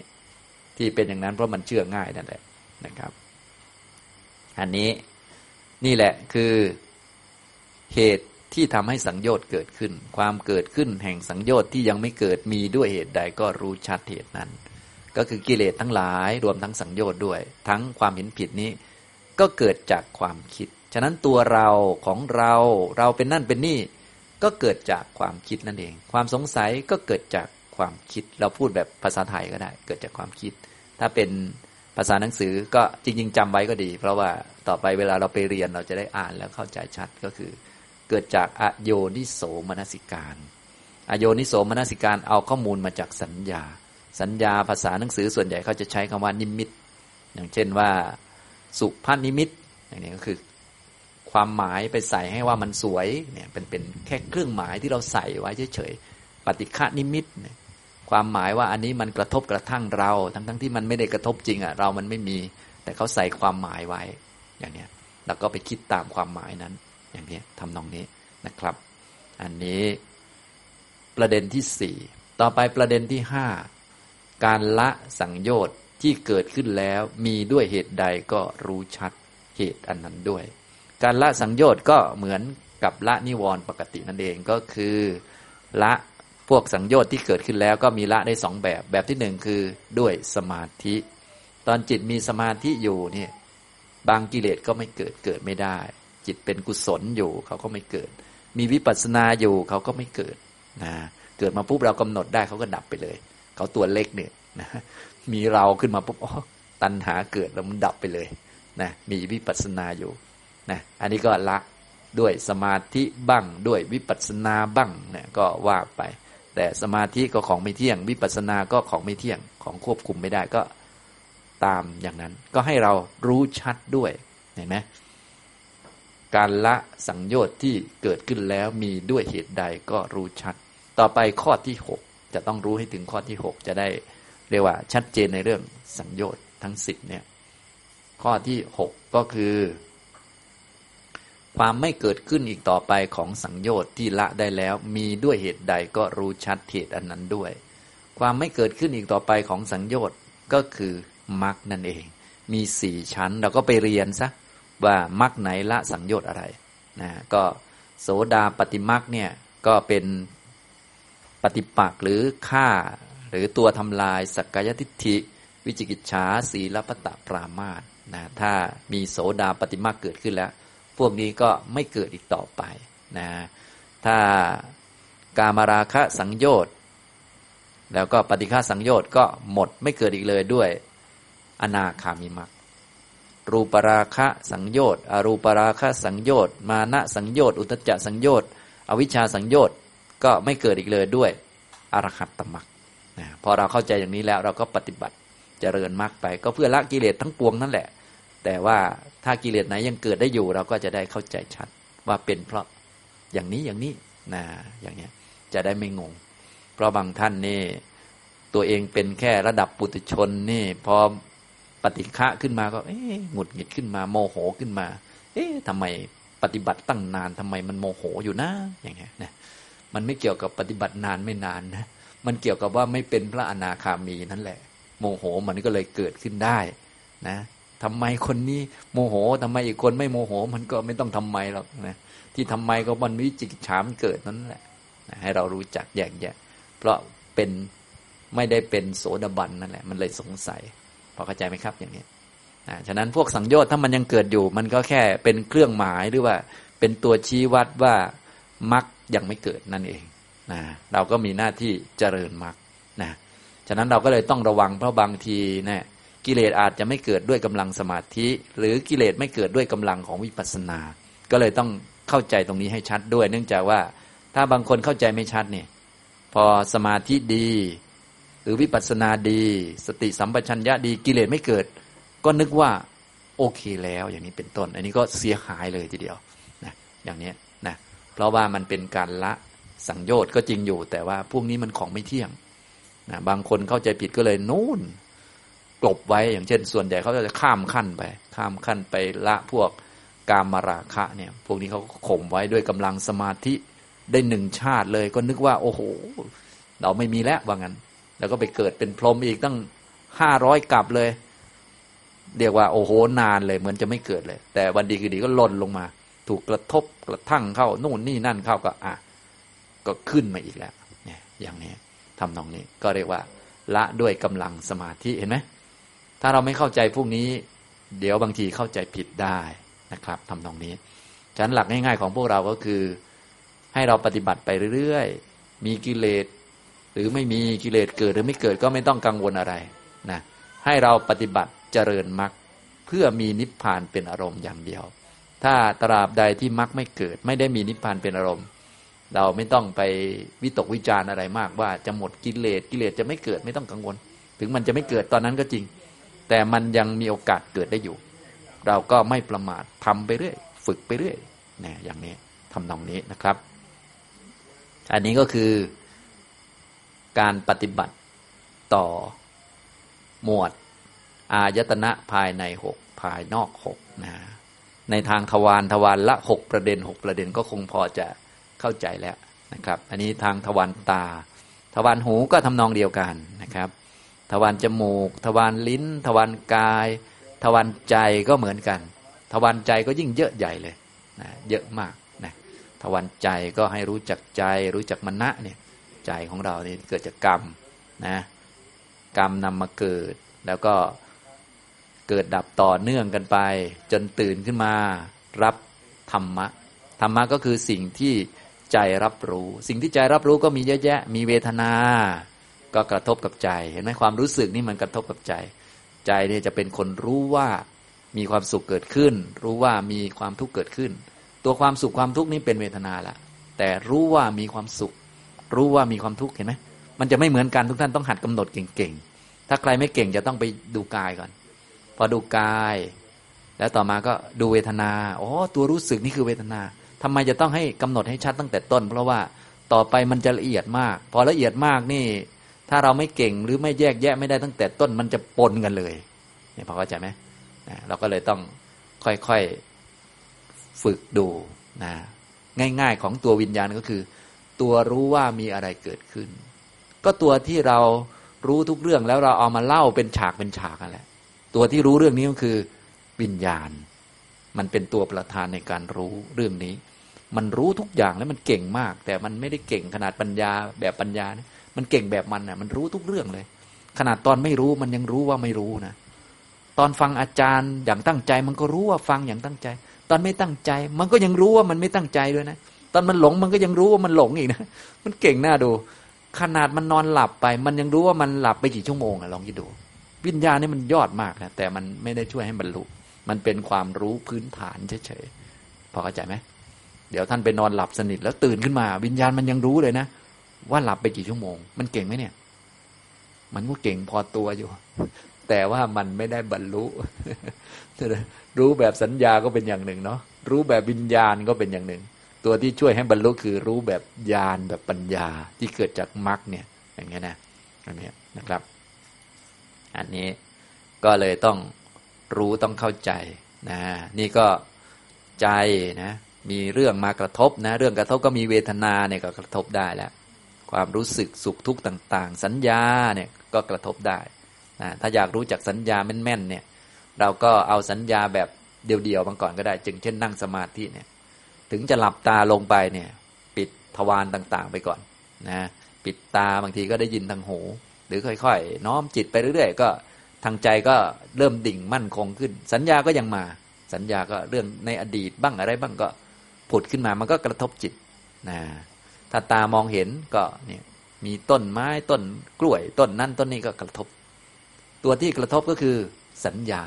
ไม่ใช่ต้นกล้วย ต้นกล้วยไม่ได้มากระทบใครนะ แสง มากระทบตา ส่วนสัญญากระทบจิตนี่พอเข้าใจไหมหลายตัวเหลือเกินนะกว่าจะเป็นต้นกล้วยนี่ถ้าพูดแบบ slow motion เนี่ยกว่าจะเป็นต้นกล้วยนี่โอ้โหนานเลย ต้นกล้วยเขาไม่รู้ด้วยซ้ำเองด้วยซ้ำไปว่าเขาเป็นต้นกล้วย เขาก็คือธาตุสี่ดินน้ำไฟลม แสงตกกระทบที่เขา แล้วก็สะท้อนมาถูกตา แสงกระทบตา เกิดการมองเห็น มีสัญญาเกิดขึ้นว่าต้นกล้วย สัญญานี้กระทบจิต เป็นไงหลายชั้นไหมเนี่ย หลายชั้น กว่าจะเป็นต้นกล้วยนี่นานเลย แต่มันเร็ว จิตมันเกิดไวอย่างนี้ทำนองนี้มันออโต้ออโตเมติกนะอย่างนี้ทำนองนี้ ถ้าท่านอยากจะรู้ว่ามันไวอย่างไร มันเป็นสัญญาอย่างไร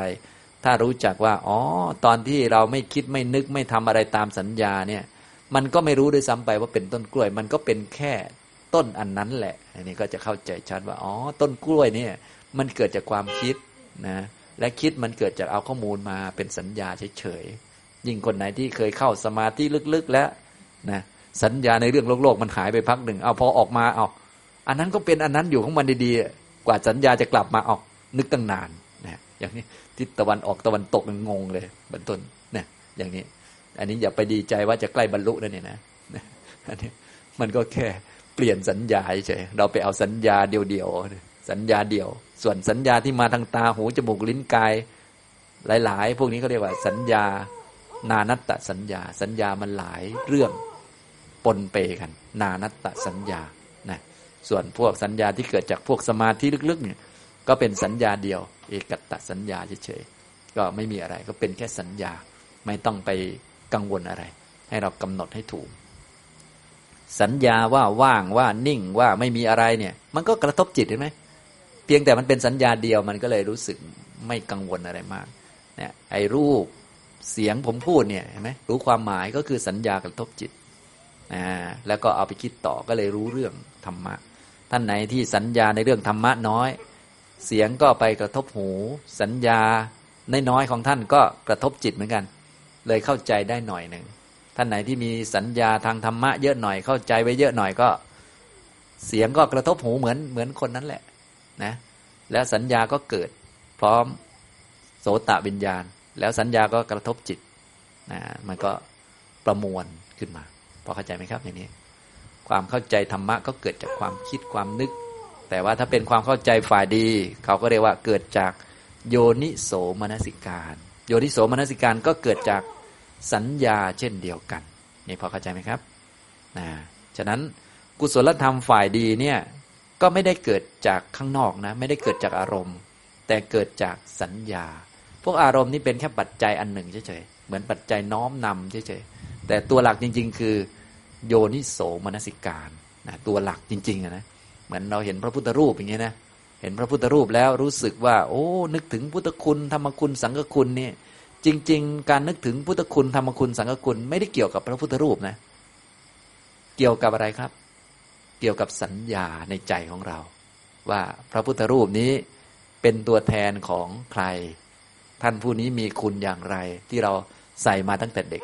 ถ้าเรานึกไม่ออกเราก็ให้นึกถึงคนต่างชาติที่เขาไม่รู้จักพระพุทธรูป ไม่รู้จักพระพุทธเจ้าด้วย เขาก็อาจจะมาเห็นพระพุทธรูปเหมือนกัน เห็นแบบเดียวกันเลยนะ แสงกระทบตาเกิดวิญญาณเหมือนกันเลย แต่ว่าสัญญาว่านี่คือพระพุทธเจ้าอะไรต่างๆ เขาไม่มี เขาอาจจะมีสัญญาอื่นเป็น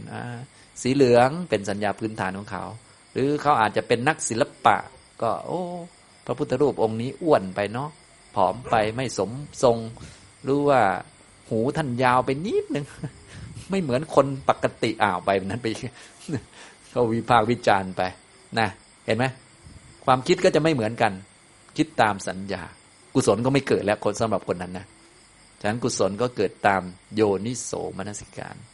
อกุศลก็เกิดตามอโยนิโสมนสิการ อย่างนี้นะครับ นี่ตัวเวทนา ก็กระทบจิต สัญญาก็กระทบจิต สังขารทั้งหลายเนี่ย วิตกวิจารต่างสังขารบอกไปแล้วมีเยอะเหลือเกินเนาะ ทั้งฝ่ายดีฝ่ายไม่ดี ก็กระทบจิตเหมือนกันโลภะโทสะโมหะอิจฉามัจจริยะ นิวรณ์ต่าง ๆ ที่เป็นฝ่ายไม่ดีก็กระทบจิต ฝ่ายดีก็กระทบจิตเหมือนกัน จิตก็เลยเป็นตัวประธานเป็นตัวรู้ รู้ว่าโมโหเห็นไหมความโมโห เป็นโทสะเป็นสังขารขันรู้ว่ามีโมโหเกิดขึ้นเป็นวิญญาณพอเข้าใจไหมครับอ่าอย่างนี้สติระลึกได้นึกได้ ปัญญารู้ความจริงของอารมณ์ ว่าเป็นของไม่เที่ยง เป็นทุกข์ไม่เป็นตัวตนนะส่วนวิญญาณก็เป็นประธานเขา รู้ว่ามีอันนี้ขึ้นมา รู้ว่ามีอันนี้ขึ้นมา เนี่ยเห็นไหม วิญญาณอยู่กับเขาตลอดเลยนะเป็นตัวรู้ว่านั่น รู้ว่านี่นะครับเนี่ยนะ พวกเวทนาสัญญา สังขารรูปละเอียดละเอียดเรื่องราวต่างๆ ที่ขึ้นมากับสัญญาก็กระทบจิต กระทบ พอกระทบแล้วก็เกิดมโนวิญญาณเกิดการรับรู้นะอย่างนี้นี่มันเป็นอย่างนี้นะครับ แล้วก็เกิดคิดต่อไป จนเกิดสังโยชน์ขึ้นเนี่ยรู้จักใจ รู้จักธรรมธรรมก็คือพวกเนี่ยเวทนาสัญญาสังขารรูปละเอียดต่างๆ เรื่องต่างๆ ที่กระทบเข้ามา นี่คือธรรมกระทบเข้ามาทางใจ ก็คืออะไรที่ไม่ได้ผ่านตาหูจมูกลิ้นกายมานั่นแหละ รวมทั้งเรื่องต่างๆ สัญญาต่างๆด้วย ผ่านเข้ามา มารวมที่กระทบเข้ามาที่ใจนะใจก็เลยเป็นแหล่งรวมเลยนะ เรื่องต่างๆ แสงกระทบตากระทบใจไม่ได้ แสงกระทบตาเกิดวิญญาณ เกิดเวทนา เกิดสัญญา แล้วก็เรื่องในสัญญาที่จำไว้ ทั้งหมดมากระทบจิตอีกต่อหนึ่งมันต่อกันมาพอเข้าใจไหมครับอย่างนี้นะอันนี้พอทางตาเสร็จก็กระทบจิต ทางหูเสร็จก็กระทบจิต ทุกทางกระทบจิต หรือไม่มีสักทางก็กระทบจิต ที่แบบไม่มีสักทางจัดจะกระทบจิตอย่างเดียวก็คือตอนนอนหลับ อันนั้นคือ ตาหูจมูกลิ้นกายหายเรียบเลย ยังกระทบจิตได้เหมือนกันนอันนี้คือมโนทวารทำงานอยู่ แต่ว่าทวารอื่นไม่มีก็เรียกว่าฝันนะแต่จริง ๆ มีทวารทำงานอยู่มีอายตนะทำงานนะครับ ส่วนตอนเราตื่นก็คือ ตาหูจมูกลิ้นกายทำงานอยู่ด้วย ทางใจรับด้วย ก็เลยเรียกว่าตื่นเท่านั้นเองนะอย่างนี้ อันนี้ก็คือ ทางทวารใจ มีใจธรรมที่กระทบใจเกิดมโนวิญญาณ ทุกอันไม่เที่ยงหมดเลย ใจก็ไม่เที่ยงธรรมพวกเวทนาสัญญาสังขาร พวกนี้ที่กระทบจิตก็ไม่เที่ยง มโนวิญญาณก็ไม่เที่ยงนะอย่างนี้เมื่อกระทบเรียบร้อยก็สังโยชน์ก็เกิดขึ้น สังโยชน์เกิดนะสังโยชน์เกิดนะเกิดสักกายทิฏฐิขึ้นมาเป็น เราโมโหอย่างเงี้ยเช่นโมโหมันกระทบจิตเนาะก็เกิดการรับรู้ว่ามีความโมโหเกิดขึ้น ก็เราโมโหนะอย่างนี้เป็นเราโมโห เป็นความโมโหของเรา อันนี้ก็สัญญอดเกิด พอเข้าใจไหมครับอย่างนี้นะก็มีใจมีธรรมก็คือโมโหนะมีสัญญอดคือทิฏฐิยึดว่าเป็นเราโมโห เราโกรธ เป็นเราจริง ๆ เป็นผู้โกรธ เราโกรธนี่ยก็เป็นสัญญอดเกิดขึ้นนะสัญญอดอันใดอาศัยซึ่งใจแล้วก็ธรรมเกิดขึ้นก็รู้ชัดสัญญอดนั้นด้วย เป็นของไม่เที่ยงเป็นของเกิดเป็นของดับ ฉะนั้นทางใจนี้เยอะมากเหลือเกินนะ เยอะเหลือเกินนะอันนี้เป็นเราสงบเป็นเราดีอะไรพวกนี้สงบก็กระทบจิตเห็นไหมจิตก็ไม่เที่ยง สงบก็ไม่เที่ยงกระทบแล้วก็เกิดมโนวิญญาณ แล้วก็มีตัวสังโยชน์เกิดว่าเราสงบก็เป็นทิฏฐิเกิด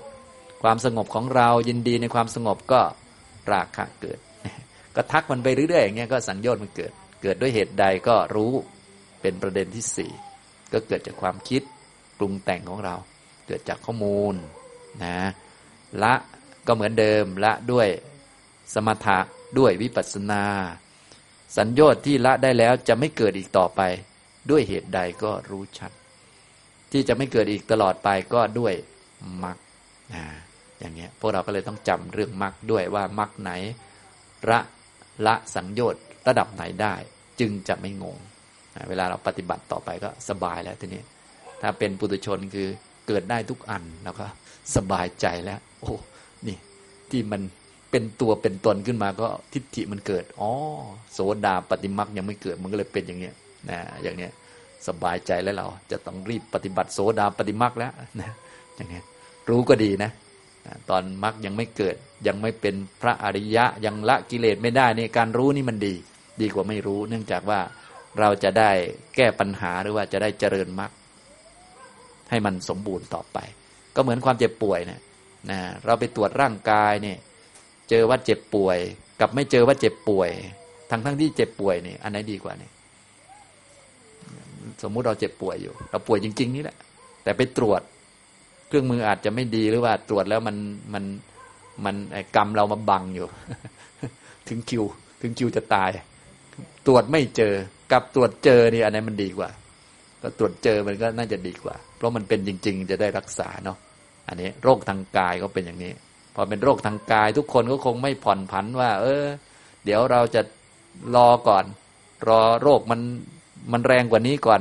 ให้แองแมงก่อนค่อยไปโรงพยาบาลคงไม่อะพอป่วยขึ้นมาปุ๊บก็ต้องรีบ ไปหาอยู่ยาหาหมอเลยนะอันนี้โรคทางกายก็ฟังเข้าใจง่ายเนาะส่วนโรคทางจิตเนี่ยจริง ๆ ก็ต้องทำอย่างนี้เหมือนกันนะ ถ้ากระทบอารมณ์แล้วเกิดรักเกิดชังได้ เกิดทิฏฐิเห็นผิดขึ้นมาได้ว่าเป็นเรา เป็นของเราเนี่ย เป็นโรคหรือยังครับเนี่ย เป็นโรคทางใจนะ จะต้องรีบเจริญมรรคเลยนะนะอย่างนี้ แต่ว่าคนโดยส่วนใหญ่ไม่รู้ข้อเท็จจริงอันนี้นะฉะนั้นพระพุทธเจ้าก็เลยบอกว่า การเป็นโรคทางกายเนี่ย ผู้ที่บอกว่าเป็นโรคทางกาย บางครั้งไม่มีบ้าง หรือว่าไม่มีโรคทางกาย บางทีก็พอมีอยู่นะ แต่คนไม่มีโรคทางใจเนี่ยไม่มีเว้นไว้แต่พระอริยะนะนอกนั้นมีโรคทางใจด้วยกันทั้งนั้นเลยนะอย่างนี้ฉะนั้นพวกเรานี้ได้เห็นสังโยชน์ได้รู้จักสังโยชน์ต่าง ๆ ที่มันเกิดเวลาตากระทบรูปเกิดจากกุวิญญาณขึ้นมา หูฟังเสียงแล้วโมโหเป็นเนี่ยก็ดีเหมือนกันนะ จะได้รีบเจริญมรรคนะอย่างนี้จะได้รู้ว่าตัวเองนั้น มีโรคอยู่ จะได้รีบรักษาเสีย เพราะว่าหมอก็มีอยู่คือพระพุทธเจ้า ยารักษาก็มีอยู่คือมรรคแปดนั่นเองอย่างนี้นะดันั้นพระพุทธเจ้าก็เลยเปรียบเหมือนหมอผู้ชำนาญการ อริยมรรคมีองค์แปดเปรียบเหมือนยาที่รักษาสัพพโรคได้ทุกโรคเลย แต่ทุกวันนี้พวกเราก็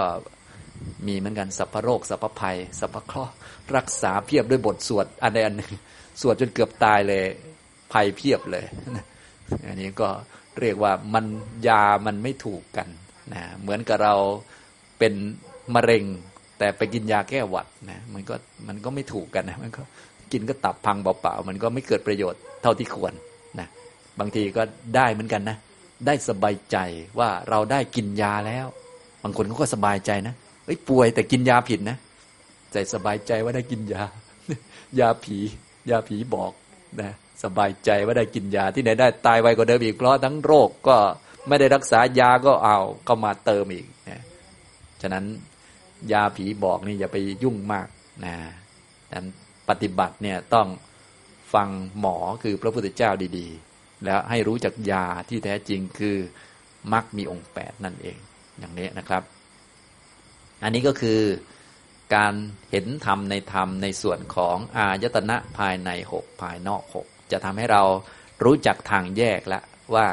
วัฏฏสงสารมันอยู่ตรงไหน แล้วก็นิพพานมันอยู่ทางไหนนะรู้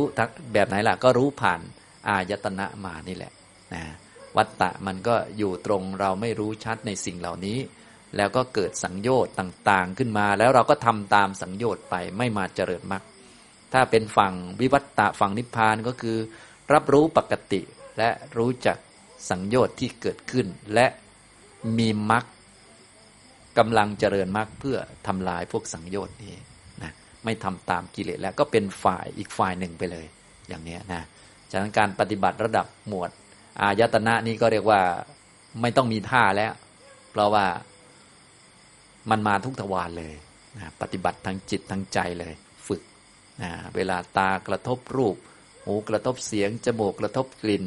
ลิ้นกระทบรสกายสัมผัส ใจรับรู้เรื่องต่างๆนะจะวัตตะหรือวิวัตตะก็ตามนี้เลยนะอย่างนี้ก็เห็นชัดเลยทีเดียวนะทางพวกเราก็เรียกว่า แน่นอนว่าจะต้องมาทางเจริญมรรคนี่แหละนะทางนี้ไปเลย เราก็จะเห็นว่าอ๋อที่มันไปข้างนั้นก็เพราะอะไรล่ะ ก็เพราะมีตา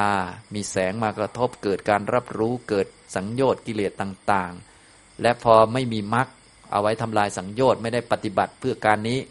มันก็ไปตามทางนี้เลยนะมีตัวมีตนก็คิดว่ามีตัวตน ก็ตัณหาก็มาผสมโรง แบบไหนตนจะได้รับผลประโยชน์ก็ตามมันเห็นไหมมันก็ไปทางวัฏฏะสงสารเลย เราก็จะรู้จักว่าอ๋อมันไปอย่างนี้นี่เอง มันไปทางแบบนี้นะมันผ่านทวารมา จริงๆ มันมาเป็นครั้งครั้งมันเกิดและดับ แต่ไม่รู้จักมัน เราก็เลยเป็นเบี้ยล่างเป็นธาตุของมัน หมุนวนไปเรื่อยๆ ในวัฏฏะสงสาร นะอย่างนี้ แต่ว่าถ้ามารู้จักอย่างปฏิบัติในหมวดธรรมานุปัสสนาขนาดนี้แล้วก็เรียกว่าคงจะรู้จักแล้ว และก็มาทางวิวัตตะแล้วมาทางฝ่ายดีแล้วมาฟังฝ่ายมรรคแล้วอย่างนี้นะครับนะอันนี้พูดให้ทุกท่านได้ฟังในวันนี้ก็เรียกว่าเป็นหมวดที่ยากพอสมควร ยากไหมเนี่ยนะฟังฟังง่ายแต่ทำทำก็อย่างที่บอกกันแหละ เพราะหมวดธรรมานุปัสสนาจริง ๆ ก็ยากทุกอันนั่นแหละ ก็คือ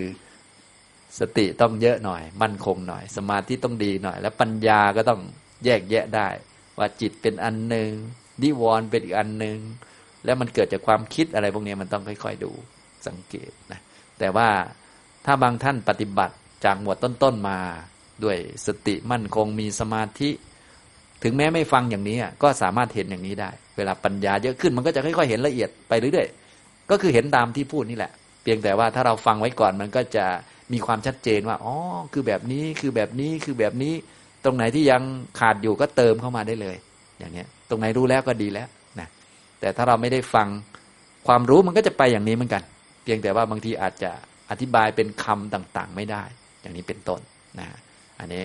ผมพูดก็เรียกว่าพูดเป็นหลักวิชาไว้ ทุกท่านเวลาปฏิบัติก็จะได้ไม่กังวล ที่สำคัญคือไม่งงนั่นแหละ ส่วนใหญ่ พวกเราจะงงตอนนิวรณ์เกิด สังโยชน์เกิดกิเลสเกิด งงตรงว่าปฏิบัติมันนาน แต่ว่าทำไมยังโมโหเป็นอยู่อะไรเงี้ยนะพวกนี้ส่วนใหญ่เราจะงงนะพวกนี้เป็นเพราะว่าปฏิบัติไม่ครบหลักการของสังโยชน์หรือว่าไม่ครบตามหลักที่ให้ไว้ ถ้าปฏิบัติครบตามหลักที่ให้ไว้ มันจะไม่มีงงหรอกเพราะว่า ท่านจะบอกไว้อยู่แล้วว่า ที่จะละกิเลสได้หรือว่าความไม่เกิดขึ้นของพวกกิเลสเนี่ย มันจะไม่เกิดได้ด้วยมรรคอย่างเดียว นอกนั้นมันก็ละได้ตามส่วนตามเงื่อนไขของมัน มันเกิดจากอะไรก็รู้ได้หมดเลย ชัดเจนเลยนะนะในเมื่อมันเกิดจากตัวเอง เกิดจากความคิด เกิดจากสัญญาของตัวเอง เกิดในใจตัวเองนะมรรคเนี่ยก็เลยต้องทำขึ้นมาในใจ มันจะได้เอามาแทนที่ ความมืดมันก็เกิดในจิต ความสว่างก็ต้องในจิตนะฉะนั้นความสว่างหรือว่าอาวุธที่พอจะทำลาย พวกความมืดกิเลสได้ก็มีแต่มรรคอย่างเดียวที่ทำลายได้ อันอื่นมันทำลายไม่ได้ อย่างนี้นะอันนี้ให้เรารู้จักกิเลสก็เกิดในจิตมรรคก็เกิดในจิตนะมืดก็ในจิตนั่นแหละนะสว่างก็ในจิตอีกเหมือนกันนะอย่างนี้ก็จะได้มีความชัดเจนแล้วทีนี้ ต่อไปเมื่อมีสว่างมากขึ้น และธรรมะฝ่ายดีมากขึ้น ท่านก็ให้ปฏิบัติหมวดพจชงหมวดพจชงก็จะเป็นธรรมะฝ่ายดีฝ่ายตรัสรู้แล้ว อันนี้สำหรับคนปฏิบัติมานานก็เรียกว่า ใกล้ตรัสรู้ ถึงจะใกล้ตรัสรู้เนี่ยก็ไม่ใช่ไปหยุดอยู่นะ เพราะธรรมะพวกนี้ก็ยังเป็นโลกิยะอยู่ ยังมีอารมณ์เป็นสังขารอยู่ เพราะจริง ๆแล้วเราจะต้องมีนิพพานเป็นอารมณ์ กิเลสจึงจะหมด สังขารเป็นอารมณ์เนี่ยนะเห็นรูปเห็นนาม เห็นเกิดเห็นดับ แม้จะเก่งขนาดไหนเนี่ยมันก็ไม่หมดกิเลสนะพอไม่หมดกิเลสเนี่ย เดี๋ยวสักหน่อยมันก็มาได้อีกเหมือนกันนะฉะนั้นฝ่ายดีเวลามีเยอะแล้ว ก็ต้องเอาฝ่ายดีนั้นมากำหนดรู้เป็นหมวดพจชงนะพจชงก็มีเจ็ดนะสติสัมพจชงธรรมวิจยะสัมพจชง วิริยะสัมพจชงปีติสัมพจชง ปัสสติสัมพจชง สมาธิสัมพจชง อุเบกขาสัมพจชงเนี่ย เป็นธรรมะฝ่ายดีฝ่ายตรัสรู้ ถ้าสนใจเราก็ไปเรียนเพิ่มนะแต่ว่าถ้าเราปฏิบัติไปเรื่อยๆเนี่ยถ้าทำถูกต้องมันก็จะมาทางนี้อยู่แล้ว มันก็จะมาทางฝั่งตรัสรู้นี่แหละ เราก็เอามากำหนดนะวิธีปฏิบัติต่อโพชฌงก็มีข้อละสี่ข้อละสี่ข้อละสี่ประเด็น ประเด็นที่หนึ่งรู้ชัดสติสัมโพชฌงที่เกิดขึ้นณภายในจิตว่ามันเกิดขึ้น สติมั่นคงดี ไม่ลืมความทุกข์ อนไม่ลืมความทุกข์เห็นความทุกข์ชัดเจนก็คือ มีพวกพจชงเขาเกิดอยู่ ถ้าเขาไม่เกิดก็ต้องรู้ด้วยนะบางวันก็ไม่เห็นก็มีนะบางวันก็ปฏิบัติเหมือนใกล้จะบรรลุ บางวันบางครั้งก็เหมือนจะไม่รู้อะไรก็มี ก็ต้องรู้จักว่าอ่าที่มีเหมือนจะเห็นสิ่งต่างๆ ชัดเจนดีรู้ชัดต่างๆเนี่ยก็เพราะสติสัมโพชฌงเกิดธรรมวิจยะสัมโพชฌงเกิด ที่ไม่เห็นก็สติเขาไม่เกิด ธรรมวิจัยเขาไม่เกิดก็ต้องรู้ด้วยนะความเกิดขึ้นของโพชฌงที่ยังไม่เกิดมีด้วยเหตุใดก็รู้ชัด พวกโพชฌงนี้ก็เป็นฝ่ายดี ก็เกิดจากโยนิโสมนสิการ คือรู้จักใส่ใจพิจารณานะโยนิโสมนสิการก็เกิดจากข้อมูลคือสัญญาเนี่ยพวกเราก็เลยต้องมาฟังใส่ข้อมูลให้ถูกต้อง แล้วก็ค่อย ๆ พิจารณาปฏิบัติฝึกไปเรื่อยๆ พชฌงต่างๆ ก็จะค่อยๆมีขึ้น ต่อไปถึงแม้มันจะมีเยอะอย่างไรเนี่ยเราก็ต้องรู้จักวิธีจะทำให้สติมันสมบูรณ์ เต็มบริบูรณ์ธรรมะวิจยะหรือปัญญามันเต็มบริบูรณ์ หรือสมาธิมันเต็มบริบูรณ์ เราก็ต้องรู้จักนะสติมันจะเต็มบริบูรณ์ไม่ใช่ไปทำสติเยอะๆปัญญาจะเต็มบริบูรณ์ไม่ใช่ไปทำปัญญาเยอะๆสมาธิจะบริบูรณ์นี่ไม่ใช่ไปทำสมาธิเยอะๆแต่ด้วยการเจริญมรรค นั่นเองนะต้องรู้ชัดสติสัมโพชฌงที่เกิดขึ้นแล้วจะเต็มบริบูรณ์ด้วยเหตุใด ก็รู้ชัดด้วย สติสัมโพชฌงจะเต็มบริบูรณ์ด้วยมรรคนะความดีทั้งหมดจะเต็มบริบูรณ์ด้วยมรรคที่สี่ก็คืออรหัตตมรรคนั่นเองนะถ้าอรหัตตมรรคเกิดก็สติก็จะสมบูรณ์ คนที่สติสมบูรณ์เลยมีคนเดียว คือพระอรหันต์ส่วนพวกเราเนี่ยพยายามมีสติยังไงมันก็ไม่สมบูรณ์อยู่ดี อย่างนี้นะเราก็ต้องรู้จักให้ดีๆนะถ้าไม่รู้จักบางทีไปทำอะไรที่เกินความสามารถของตัวเองไปนะอย่างนี้เราต้องรู้ชัดเจน คนที่มีศีลสมบูรณ์คือพระโสดาบัน สมาธิสมบูรณ์คือพระอนาคามี